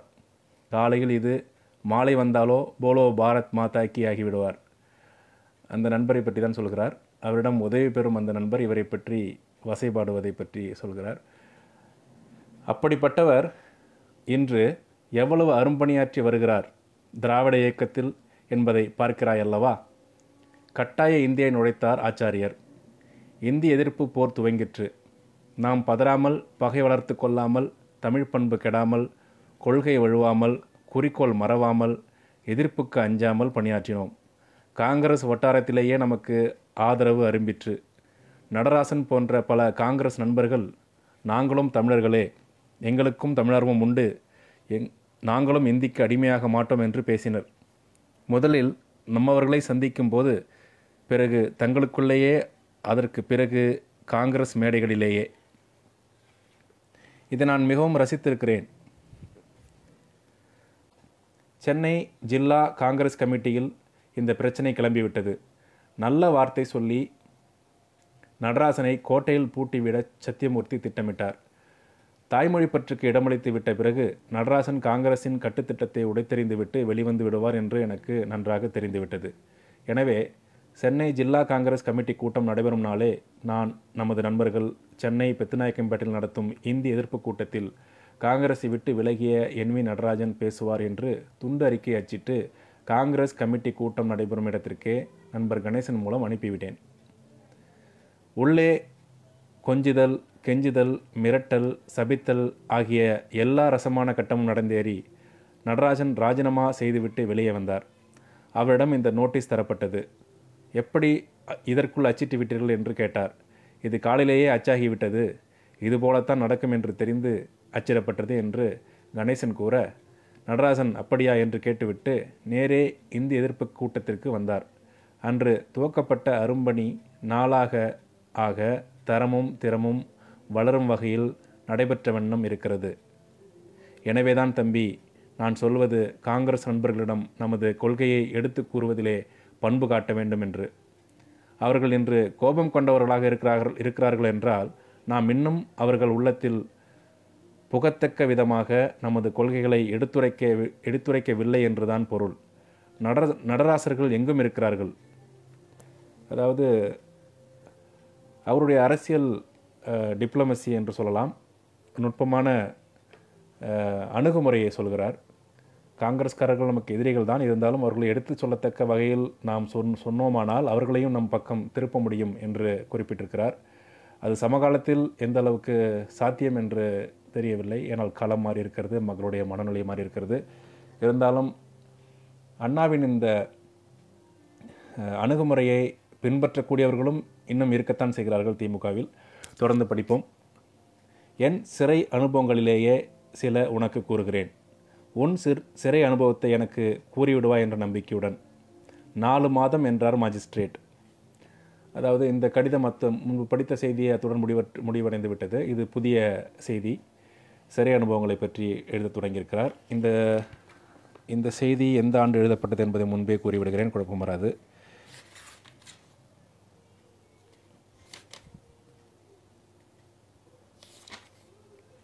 இதுவும் தம்பிக்கு கடிதம் தான் ஆயிரத்தி தொள்ளாயிரத்தி ஐம்பத்தைந்து எழுதப்பட்டது. தொடர்ந்து படிக்கிறேன். என் சிறை அனுபவங்களிலே உனக்கு கூறுகிறேன். உன் சிறை அனுபவத்தை எனக்கு கூறிடுவாய் என்ற நம்பிக்கையுடன் நாலு மாதம் என்றார் மாஜிஸ்ட்ரேட். நாலு மாதம் என்று லேடி டாக்டர் கூறிடுவது கேட்டு மகிழும் ஆரணங்கு போலானேன் எத்தனை நகைச்சுவையாக குறிப்பிடுகிறார். நாலு மாதம் சிறை தண்டனையை மாஜிஸ்ட்ரேட் சொன் சொன்னதை நான்கு மாதம் என்று லேடி டாக்டர் சொ சொன்னால் ஒரு கர்ப்பமடைந்த பெண் எவ்வளோ மகிழ்வாளோ அப்படி மகிழ்ந்தேன் என்ற என்று நக சுவையாக சொல்கிறார். லேடி டாக்டர் கூறிவிடுவது கேட்டு மகிழும் ஆ ரணங்கு போலானேன். இந்தி எதிர்ப்பு கிளர்ச்சி ஆயிரத்தி தொள்ளாயிரத்தி முப்பத்தி எட்டு. ஆச்சாரியார் ஆட்சி காலம்.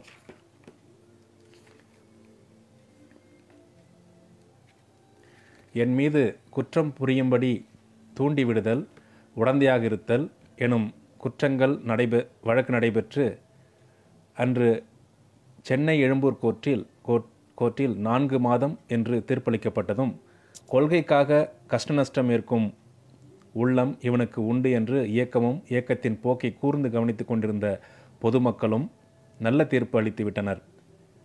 பரீட்சையில் தேறிவிட்டோம் என்றெண்ணினேன். விவரிக்க முடியாததோர் மகிழ்ச்சி வெற்றி பெறுகிறோம் என்ற நம்பிக்கை. சென்னை சிறையில் பெரியாருடன் ஒரே வரிசை கட்டிடத்திலே தங் தங்கியிருந்த நேரிட்டதை ஒரு வாய்ப்பாகவே கொண்டேன். இந்த இந்த நிகழ்வு நடந்தபோது அதாவது அண்ணா அவர்களை சிறையில் நான்கு மாதம் அடைத்தபோது போது இது எந்த ஆண்டு என்ற குறிப்பு இல்லை. ஆனால் எழுதப்பட்ட கடிதம் எழுதப்பட்ட காலம் ஆயிரத்தி தொள்ளாயிரத்தி ஐம்பத்தி எண் ஐந்து என்று சொன்னேன். அப்பொழுது பெரியாரிடமிருந்து பிரிந்து வந்து விட்டார் என்ற குறிப்பு இருக்கிறது. தொடர்ந்து படிப்போம். சென்னை சிறையில் பெரியாருடன் ஒரே வரிசை கட்டிடத்திலே தங்கியிருக்க நேரிட்டதை ஒரு வாய்ப்பாகவே கொண்டேன். குற்றாலத்துக்கோ கொடைக்கானலுக்கோ செல்பவர்கள் உள்ளே நுழைந்ததும் தனக்கு வேண்டியவர்கள் இருப்பது கண்டால் எவ்வளவு மகிழ்ச்சி அடைவார்கள் எனக்கு உள்ளே நுழைந்ததும் வந்துவிட்டாயா? வா வா ஆறா எட்டா நாலா மூணா என்று கேட்டபடி நண்பர்கள் என்னுடன் என்னிடம் அன்புடன் வந்தபோது அது போன்ற மகிழ்ச்சி ஏற்பட்டது. அதாவது சிறைக்கு சென்ற போது அவரது நண்பர்கள் வந்து எத்தனை மாதம் உள்ளே வந்திருக்க? அப்படின்னு ரொம்ப சந்தோஷமாக வரவேற்றதை சுவைபட எழுதியிருக்கிறார். மகிழ்ச்சியை தொடர்ந்து அனுபவிக்க முடியவில்லை. காரணம் வீட்டை விட்டு இந்த கூட்டுக்குள்ளே வந்துவிட்டோமே என்ற கவலை அல்ல. போட்டுக்கொள்ள பொடி இல்லை. பொடிக்காக கஷ்டப்பட்டிருக்கிறார். போட்டுக்கொள்ள பொடி இல்லை. என்ன செய்வேன்? உனக்கு தெரியுமே தம்பி நான் அந்த கெட்ட பழக்கத்துக்கு ஆட்பட்டு அல்லற்படுவது.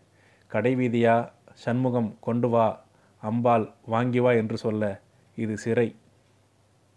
என் சங்கடத்தை அறிந்து கொண்ட அடிகள் இது இதுதானே வேண்டியது? இதோ என்று கூறி ஒரு சிறு காகித பொட்டலம் கொடுத்தார். பொடி நெடி குறைந்து போன நிலை பக்குவமாகத்தான் மடித்து வைத்திருந்தார். ஆனால் காகிதத்தில் இருந்ததால் பொடி பதம் கெட்டுவிட்டது. எனினும் எனக்கிருந்த பசி ஆவல் சண்முகம் இதனிடம் என்ன செய்யும் என்று கழிப்புடன் கூறச் செய்தது. இந்த பொடி பொட்டலத்தை நான் என்றுமே மறப்பதற்கில்லை. முதல் சிறை அனுபவம் மூக்குப்பிடிக்கே அலைய நேரிட்டது முதல் அனுபவம் அல்ல. அதாவது இதுதான் அவருடைய முதல் சிறை அனுபவம் என்று குறிப்பிடுகிறார். நாலு மாதமும் நாங்கள் அங்கு தமிழ் தமிழ் தமிழ் என்ற உணர்ச்சிவயமாகி இருந்து வந்தோம். பெரியாருடன் பன்னிரண்டு மணி நேரம் இரவில் தனித்தனியாக பூட்டு போட்டு பூட்டி விட்டார்களே என்று பிராக்கெட்டில் கொடுக்க கொடுக்கப்பட்டிருக்கிறது அடைப்புக்குறிக்குள். பெரியாருடன் பன்னிரண்டு மணி நேரம் அடைப்புக்குறிக்குள் இரவில்தான் தனித்தனியாக போட்டு பூட்டி விட்டார்களே ஒன்றாக இருக்க பேச பழக அருமையான வாய்ப்பு. ரசமான விருந்து. சுவை சுவையுள்ள காலமாக அந்த நாலு மாதங்கள் இருந்தன. சிறை செல்கிறேன் என்பதறிந்த என் கெழுதகை நண்பர் புலவர் அருணகிரிநாதர் அங்கு நிரம்ப கிடைக்கும் பல்வேறு விஷயங்களை படிக்க இது தூண்டுதோ தூண்டுகோலாக இருக்கும் என்று கூறி என்னிடம் அபிதான சிந்தாமணி எனும் புத்தகம் கொடுத்திருந்தார். அவர் உனக்கு அவ்வளவாக தெரிந்திருக்க காரணமில்லை. தம்பி பொது வாழ்வு துறையிலே துவக்க காலகட்டத்தில் எனக்கிருந்த தோழராக அவர் இருந்தவர். அவரே ஒரு அபிதான சிந்தாமணி. மணிக்கணக்கில் பேசிக்கொண்டே இருப்போம். பல பல விஷயங்களையும் பற்றியும் ஏதேனும் ஓரளவுக்கு கூறும் வகையான கல்வி கேள்விகளை ப மன்னிக்கவும் ஏதேனும் ஓரளவு கூறும் வகையான கல்வியும் கேள்வியும் படைத்தவர். எனவே அவர் சிறையில் என்னோடு இருப்பது போலவே எனக்கு தோன்றிற்று. அபிதான சிந்தாமணியை படிக்கும் போதெல்லாம் இதை நீங்கள் தொடர்புபடுத்தி புரிந்து கொள்ள வேண்டும். அபிதான சிந்தாமணியை படிக்கும் போதெல்லாம் அவர் சிறையில் என்னோடு இருப்பது போலவே தோன்றிற்று என்று குறிப்பிடுகிறார். அந்த அபிதான சிந்தாமணியை நான் மறப்பதற்கில்லை. இப்போதும் அபிதான சிந்தாமணியை காணும் போதெல்லாம் எனக்கு அந்த நாலு மாத கடுங்காவல் நினைவிற்கு வரும். நினைவிலேயே அந்த சம்பவம் தோன்றியதும் எனக்குள்ளாகவே ஓர் மகிழ்ச்சி கொள்கை கொள்கை என்று கொக்கரித்து கொண்டிருந்து விட்டு அடக்குமுறை கிளம்பியதும் ஓடிடும் ஓடிவிடும் கோழை உள்ளம் இல்லை. அழைத்தார்கள் அறப்போரில் ஈடுபட்டார் சிறை தண்டனை பெற்றான் என்று எவ்வளவு குரோத எண்ணம் கொண்டவர்களும் ஒரு சமயம் இல்லாவிட்டாலும் மற்றொரு சமயம் சொல்லிக் கொள்வார்கள் அல்லவா? முதல் சிறை அனுபவத்தின் மீது அவிதான சிந்தாமணி இரண்டாவது முறை என்ன தெரியுமோ? கேளேனதையும் ஆச்சாரியார் கவர்னர் ஜெனரலாகிவிட்டார் சென்னை வருக வருகிறார் பவனிக்காக. கூண்டோடு பிடிபட்டு சென்னை சிறையில் கொண்டு போய் வைக்கப்பட்டிருந்தோம். ஆயிரத்தி தொள்ளாயிரத்தி நாற்ப நாற்பத்தி எட்டில் அதாவது பத்து வருடம் கழித்து. நிர்வாக கமிட்டியினர் அவ்வளவு பேரும் அதிக நாட்கள் இல்லை. ஒரு வாரம்தான். அதற்குள் ஆச்சாரியார் வந்தார் பவனி நடத்தினார் கருப்பு கொடியை வெண்புறா பறக்கவிட்டு பறக்கவிட்டு கொண்டு வானத்திலே வட்டமிடக் கண்டார். கட்டுக்காவல் பலமாக இருந்தும் அத்தனையும் தொலைத்து கொண்டு சென்று கருப்பு கொடி வீசிடக் கண்டார். நாங்கள் உள்ளே இருந்தோம். பெரியார் இருக்கிறார். சம்பத்து அப்போதுதான் ஆபத்தான டைஃபாய்டிலிருந்து விடுபட்டு அவன் துணைவி கண்டு பரிதாபப்படத்தக்க நிலையில் எலும்புக்கூடாக இருக்கிறான். மற்றும் பலர் எல்லாரும் குடும்பம் முழுவதும் இருமி இடைத்து இலை கட்டிய நிலையில் இருந்த நமது மனது குகந்த அழகிரிசாமி அண்ணன் உட்பட. அழகிரிசாமி என்பவர் நமது பட்டுக்கோட்டை அழகிரிசாமியை குறிப்பிடுகிறார். அவருக்கும் உடல்நிலை சரியாமல் இருந்தது இருந்ததாக ஒரு குறிப்பு இருக்கிறது. நானும் அழகிரி அவர்களும் அப்போது பக்கத்து பக்கத்து அறை. இரவு நேரத்தில் எனக்கு விருந்து கிடைக்கும். பக்கத்து அறையிலிருந்து காணக்கண் கோடி வேண்டும் என்று ஆரம்பிப்பார். ஓரடி பாட பலே ஒன்ஸ் மோர் என்று நான் இந்த பக்கத்து அறையிலிருந்து கூவுவேன். இது நடப்பது சிறையில் என்பதை நினைவில் கொள்ளுங்கள். தூங்கவில்லையா இன்னும்? என்று அடே அப்பா நீ தூங்கினால்தான் பா நான் பாட முடியும். நான் பாடுவதை கேட்டுவிட்டு காலையில் கேலி செய்ய நினைக்கிறாய். இடங்கொடேன் என்பார். அண்ணே உண்மையாக நன்றாகவே இருக்கிறது ஆலாபனையும் நடக்கட்டும் என்பேன். அழகிரி அவர்களின் ஆலாபனை ஆலாபனமும் அருணாச்சல கவிராயர் இயற்றிய கீர்த்தனையும் கிடைக்கும். இரண்டாம் முறையாக கண்ட சிறை அனுபவத்திலே எனக்கு கிடைத்த இந்த ஆலாபனத்தையும் நான் எப்போதும் மறந்துட முடியாது. எப்படி முடியும்? எவ்வளவு சுவை என்கிறீர்கள் நித்த நித்தம். அலாதியானதோர் வகையான சுவை கிடைத்து மூன்றாம் முறை சென்றபோது இதுவும் சில நாட்கள் தான் அந்த சுவை ஆறு பிஸ்கட்டுகளால் நிறைந்தது கிடைத்தது. அந்த சுவை ஆறு பிஸ்கட்டுகளால் கிடைத்தது. அதை கேட்கிறாயா தம்பி? கூறுகிறேன். அதாவது முதல் சிறை அனுபவம் ஆயிரத்தி தொள்ளாயிரத்தி முப்பத்தி எட்டில் அடுத்த சிறை அனுபவம் ஆயிரத்தி தொள்ளாயிரத்தி நாற்பத்தி எட்டில். அப்பொழுது பக்கத்து அறையில் அழகிரிசாமி இருந்ததாக குறிப்பிடுகிறார். கூடவே சம்பத் மிகவும் வெளி மெலிந்த நிலையில் இருந்ததாக குறிப்பிடுகிறார். இது மூன்றாவது சிறை அனுபவம் ஆறு பிஸ்கட்டுகள் என்ற தலைப்பிட்டு எழுதியிருக்கிறார். ஆறுநூறு அபராதம் அறுநூறு ரூபாய் அபராதம் கட்டத் தவறினால் நாலு மாத சிறைவாசம் என்று தீர்மானிக்கப்பட்டது. அபராதம் செலுத்தவில்லை சிறைக்கு அழைத்துச் செல்லப்பட்டேன். திருச்சியில் எனக்கு கிடைத்த வாய்ப்பு எப்படிப்பட்டது தெரியுமா? பெரியாரும் அதே நாளில் அதே விதமான தண்டனை பெற்று சிறைக்கு வந்தார். திருச்சியில் எனக்கு கிடைத்த வாய்ப்பு எப்படிப்பட்டது தெரியுமா தம்பி? பெரியாரும் அதே நாளில் அதே விதமான தண்டனை பெற்று அதே சிறைக்கு வந்தார். இருவரையும் நான் போலீஸ் வேனில்தான் இருவரையும் ஒரே போலீஸ் வேனில் தான் ஏற்றிச் சென்றார்கள். திராவிடர் கழகமாக இருந்தபோது எப்படித்தானே நடந்திருக்கும்? இதில் என்ன ஆச்சரியம் என்று சொல்லுவாய் தம்பி. இது திராவிட முன்னேற்றக் கழகமாக நீயும் நானும் மாறின பிறகு நடைபெற்ற நிகழ்ச்சி. இதைத்தான் நான் ஆரம்பத்திலே குறிப்பிட்டேன். அந்த சிறை பற்றிய சுவாரஸ்யமான தகவல் பெரியாருடன் என்று. திராவிடர் கழகமாக இருந்தபோது எப்படித்தானே நடந்திருக்கும்? இதில் என்ன ஆச்சரியம் என்று சொல்லுவாய். தம்பி இது திராவிட முன்னேற்றக் கழகமாக நீயும் நானும் மாறின பிறகு நடைபெற்ற நிகழ்ச்சி ஆயிரத்தி தொள்ளாயிரத்தி நாற்பத்தி ஒம்போதில். ஆரிய மாயை ஆரிய மாயை எனும் ஏடு தீட்டியதற்காக எனக்கு சிறை பொன்மொழிகள் தீட்டியதற்காக பெரியாருக்கு சிறை. திருச்சி கோட்டாருக்கு இப்படி ஒரு காட்சியை காண வேண்டுமென்று ஆசை போலும். இரண்டு தனித்தனி வழக்குகள் தனித்தனியாகத்தானே விசாரணைகள்? எனினும் தீர்ப்பு மட்டும் ஒரே நாளில் ஒரே நேரத்தில் அளிக்கப்பட்டது. பிரிந்து நெடுந்தூரம் வந்துவிட்ட என்னை அன்று அந்த கோர்ட்டில் பெரியாருக்கு பக்கத்தில் நிற்கச் செய்து வேடிக்கை பார்த்து வழ வேடிக்கை பார்த்தது வழக்கு மன்றம் வேடிக்கை பார்த்து வழக்கு மன்றம் போலீஸ் அதிகாரிகள் அதைத் தொடர்ந்து ஒரே வானில் ஏற்றிச் சென்றார்கள். அதைத் தொடர்ந்து திருச்சி மத்திய சிறையில் இருந்த அதிகாரி பெரியார் கொண்டு வந்திருந்த சாமான்களை கணக்கு பார்த்து சரியாக இருக்கிறதா? என்று கூறும் பொறுப்பை என்னிடம் ஒப்படைத்தார். என் வாழ்க்கையில் நான் மறக்க முடியாத சம்பவம். எனக்கு உள்ளூர பயந்தான் கேள்விக்கணையுடன் நிறுத்தி கொள்ளாமல் அன்பு கணையையும் ஏவினால் என்னால் எப்படித்தான் தாங்கிக் கொள்ள முடியும் என்றெல்லாம் அச்சப்பட்டேன். ஆனால் இடையிடையே ஒரு தைரியம் எனக்கு. பெரியார் அவ்விதமாகவெல்லாம் எண்ணமாட்டார் அவர் மனதில் அந்த அளவுக்கு விரோதத்தை வடித்தெடுத்து பாய்ச்சி விட்டிருக்கிறார். அந்த வித்தையிலே விற்பன்னர். எனவே பயமில்லை என்றிருந்தேன். பக்கத்து பக்கத்து அறை பகலெல்லாம் திறந்துதான் இருக்கும். பலர் வருவார்கள். இங்கு சிறிது நேரம் அங்கு சிறிது நேரம் இன்னும் சிலர் கூர்ந்து கவனித்தபடி இருப்பார்கள். நாங்கள் இருவரும் பேசிக்கொள்கிறோமா என்று. அவர் அறைக்கு உள்ளே இருக்கும்போது நான் வெளியே மரத்தடியில். அவர் வெளியே வர முயற்சிக்கிறார் என்று தெரிந்ததும் நான் அறைக்கு உள்ளே சென்று விடுவேன். இப்படி பத்து நாட்கள். நாளைய தினம் எங்களை விடுவிக்கிறார்கள்.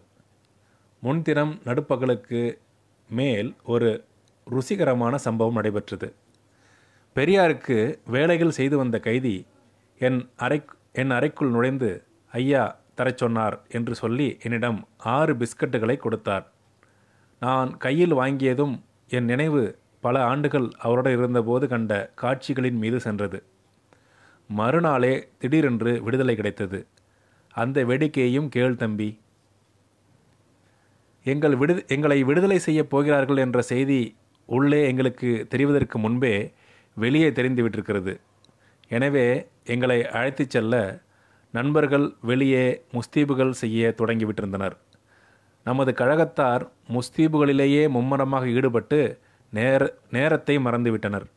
எனவே சிறை கதவு திறக்கப்பட்டு எங்களை வெளியே அனுப்பியதும் வாசற்படி அருகே பெரியாரை அழைக்க வந்தவர்கள் கொண்டு வந்த மோட்டார் தான் இருந்தது.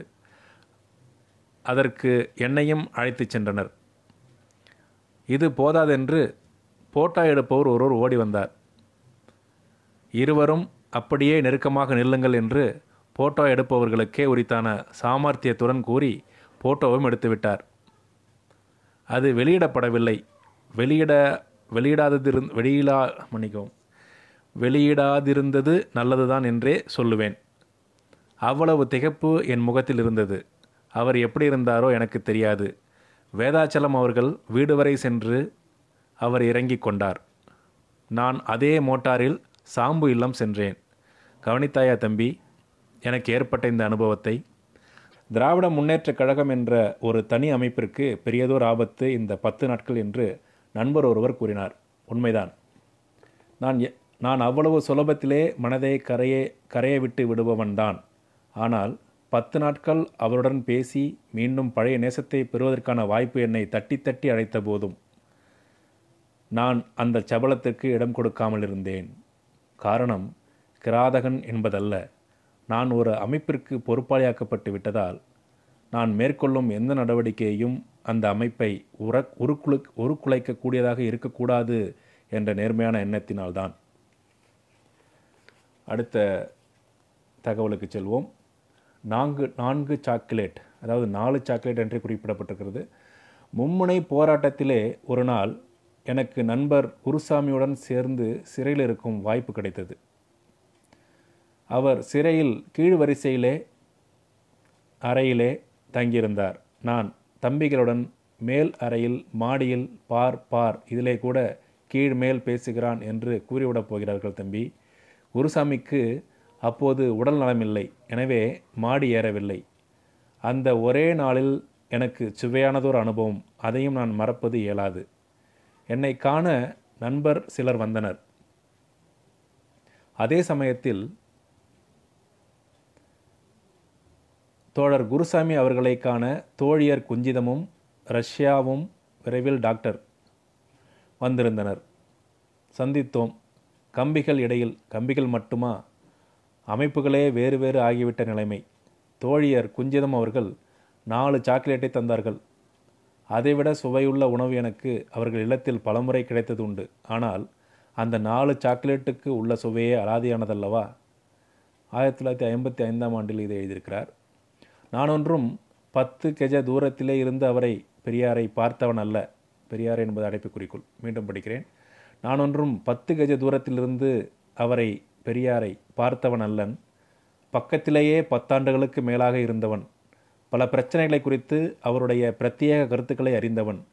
மேஸ்திரி வேலையை பார்த்திருக்கிறேன். சில தினங்களுக்கு முன்னர் பண்டித நேரு ஹரித்வார் என்னும் ஊருக்கு சென்றிருந்தார். இமயமலையின் அடிவாரத்தில் இருக்கிறது இந்த ஊர்.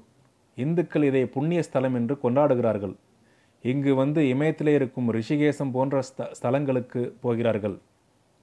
சிறிய ஊர்தான். நான் அங்கு பத்து நாட்களுக்கு மேல் தங்கியிருக்கிறேன். பெரியாரின் அன்புக்கு பாத்திரனாக இருந்தபோது அந்த பழைய நாட்களில் அப்போது நான் விடுதலையில் எழுத்தாளன். பெரியாருடன் வரும் பேச்சாளன். ஆம் மறந்து போகிறேன் பார் தம்பி. திராவிடர் கழக செயலாளனாகவும் இருந்து வந்தேன்.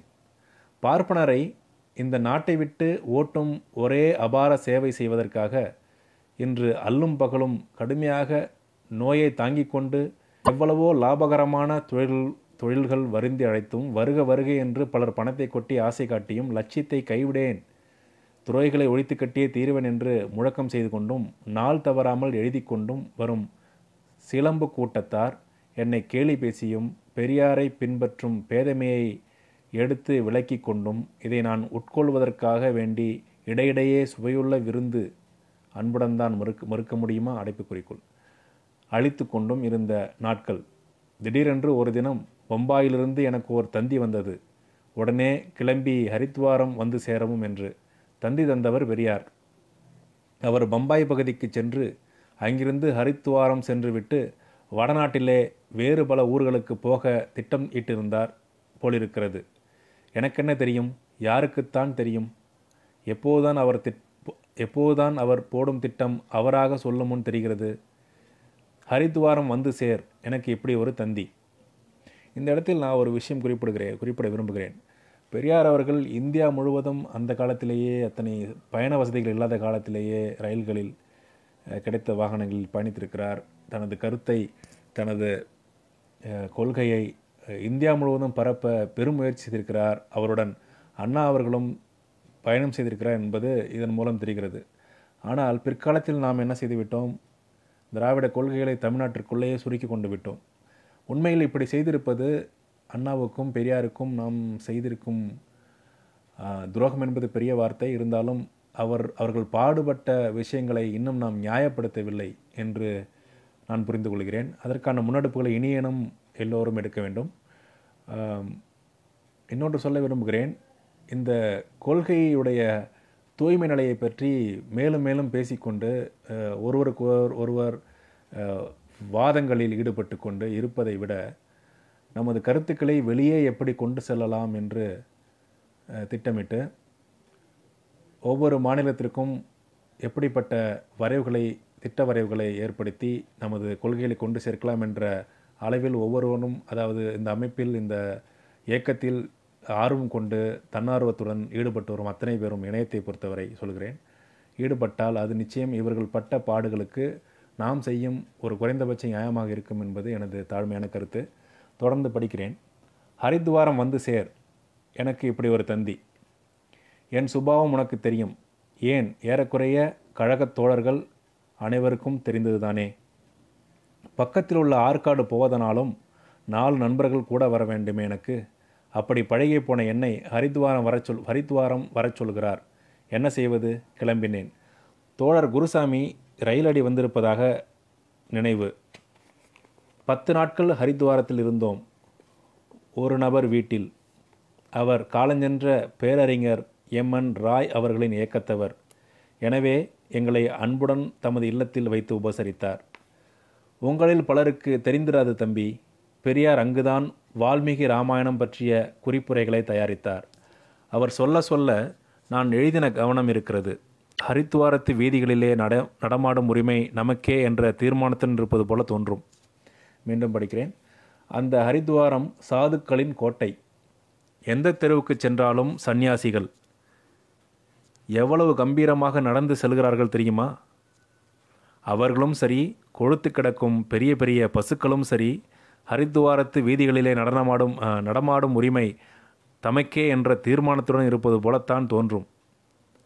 கங்கையை நடுப்பகல் இரண்டு மணிக்கு மேல் கால் வைத்தாலும் ஐஸ் போல இருக்கிறது கொட்டுகிறது. ஹரித்துவாரத்து ஆற்றோரத்தில் அழகான சோலைகள் பழமுதிர் சோலைகள் சோலை சோலைகளை வேலிகளாக கொண்ட பெரிய மடங்கள் ஒவ்வொரு மடத்திலும் நூற்றுக்கணக்கான சாமியார்கள் உலக மாயையை மிக நன்றாக உணர்ந்து உலகார்க்கு உபதேசம் செய்யும் புனித தொண்டு புரியும் அவர்களுக்காக நாள்தோறும் மூட்டை மூட்டையாக கோதுமை மாவும் டின்னி டின் டின்னாக மனம் கமழும் நெய்யும் இந்த மடங்களில் ஒரு சொ ஒரு குறையும் இருத்தலாகாது என்பதற்காக ஏராளமான சொத்து சாசனப்படுத்தப்பட்டிருக்கிறது. மாலை வேளைகளில் பெரியார் உலாவச் செல்வார். சாலையில் உடன் நான் செல்வேன். வெண்ணிற தாடி பொன்னிற மேனி ஆரஞ்சு நிற சால்வை. நான் கொட்டும் குளிருக்கு பயந்து முரட்டு சட்டை போட் முரட்டு துணிச்சட்டை போட்டுக்கொண்டு அதற்குள் கரங்களை விட்டுக்கொண்டு கைகட்டிய வண்ணம் அவர் பின்னால். சாது சந்நியாசிகளை காண்பதையே வேலையாக கொண்ட அந்த நாட்டு மக்கள் ஹரித்துவார் இதுவரை காணாத மகிமை புருந்திய குருமகான் தன் பிரதம சீடனுடன் செல்கிறார் என்று எண்ணிக்கொண்டு பக்தியுடன் கைகூப்பி தொழுவார். இப்போதும் மணக்கண் முன்னால் அக்காட்சியை காண முடிகிறது. எங்களுடன் மணி இருப்பார். ஓஹோஹோ மணி என்றதும் ஆச்சரியத்தால் கண்களை அகலத் திறக்கிறாயா தம்பி? விடுதலை அச்சத்தில் மணி என்றோர் சாரி விடுதலை அச்சகத்தில் மணி என்றோர் அச்சுக்கோர்ப்பார் இருந்தார். அவர் பெரியாருக்கு பணிவிடை செய்வதற்காக வந்திருந்தார். அவரை குறிப்பிட்டேன். அப்போது ஈவேரா மணியம்மையார் பற்றிய நிழல் உருவ செய்தியும் கிடையாது. ஓகே இதை கடந்து செல்வோம். எவ்வளவு மடங்கள் காவாத்து கொடுத்து காக்கியுடை அணிவித்து கையில் துப்பாக்கியை கொடுத்து விட்டால் பட்டாளத்திலே சர்தார்களாக கூடிய உடல் கட்டமைத்த சந்நியாசிகள் கூட்டம் கூட்டமாக. இவ்வளவு மடங்கள் காவாத்து கொடுத்து காக்கியுடை அணுவி அணு அணிவித்து கையில் துப்பாக்கியை கொடுத்து விட்டால் பட்டாளத்திலே சர்தார்களாக கூடிய உடல் கட்டமைந்த சந்நியாசிகள் கூட்டம் கூட்டமாக. அவர்களின் பராமரிப்புக்காக லட்சக்கணக்கில் பொருட்செலவு. அவர்களோ இகலோகத்தின் இழிதன்மையை பற்றியும் பரலோகத்தின் பெருமையை பற்றியும் உபதேசம் செய்த இந்த விசித்திர காட்சி என் உள்ளத்தில் ஓராயிரம் எண்ணங்களை கிளறும். இப்படியும் ஒரு நாடா ஊரார் உழைப்பை தின்று கொழுத்து கொண்டு முக்திக்கு வழி வழிகாட்டுவதாக கூறிக்கொண்டு ஒரு பட்டாளமே இருக்கிறதே. எந்த நாட்டிலாவது இப்படி ஒரு பயனுமற்ற கூட்டத்தை அனுமதிப்ப அனுமதி அனுமதிப்பார்களா? இங்கு அடிதொழுது கொண்டிருப்பதை பிறர்க்கரிய பேறு என்றல்லவா கருதுகிறார்கள்? வேதனை நிரம்பிய விசித்திரமாக இருக்கிறதே என்றெல்லாம் எண்ணிக்கொள்வேன். சம்சாரி உழைத்து சந்நியாசி கொழுக்க தர்மம் புரியனல் ஆஸ்திகமா? இது சரியில்லை எனில் நாஸ்திகமா? என்று உடுமலை நாராயண கவி சொர்க்கவாசல் படத்திற்கு பாடல் தீட்டினார். கே ஆர் ராமசாமி பாடினார். நண்பர்கள் சிலரும் கேட்டு இன்புற்றோம். நீ கேட்டிருக்க முடியாது தம்பி. சென்சார் அதை கத்தரித்து விட்டு பாரத பண்பை காப்பாற்றி விட்டதாக பூரிப்படைந்தனர் அந்த பாடலும் அதற்குரிய காட்சியும் தயாரிக்கப்பட்ட போது எனக்கு ஹரித்துவார காட்சி நன்றாக தெரிந்தது. நேரு பண்டிதருக்கு இந்த மாமிச மலைகளை கண்டித்தும் கண்டித்ததும் உண்மையிலேயே கோபம் கொந்தளிக்கிறது. ஆனால் பாமர மக்களின் அன்பை இழக்க நேரிடும் என்ற அச்சம். தம்பிக்கு கடிதம் ஆயிரத்தி தொள்ளாயிரத்தி ஐம்பத்தி ஐந்தில் எழுதப்பட்டிருக்கிறது. இலங்கை தமிழர் என்று தொடங்கி ஒரு சில பக்கங்கள் நீள்கிறது. மொத்தம் ஐந்து ஆறு பக்கங்கள் நீள்கிறது. இத்துடன் இன்றைய இந்த நேரலையை நிறைவு செய்து கொள்வோம்.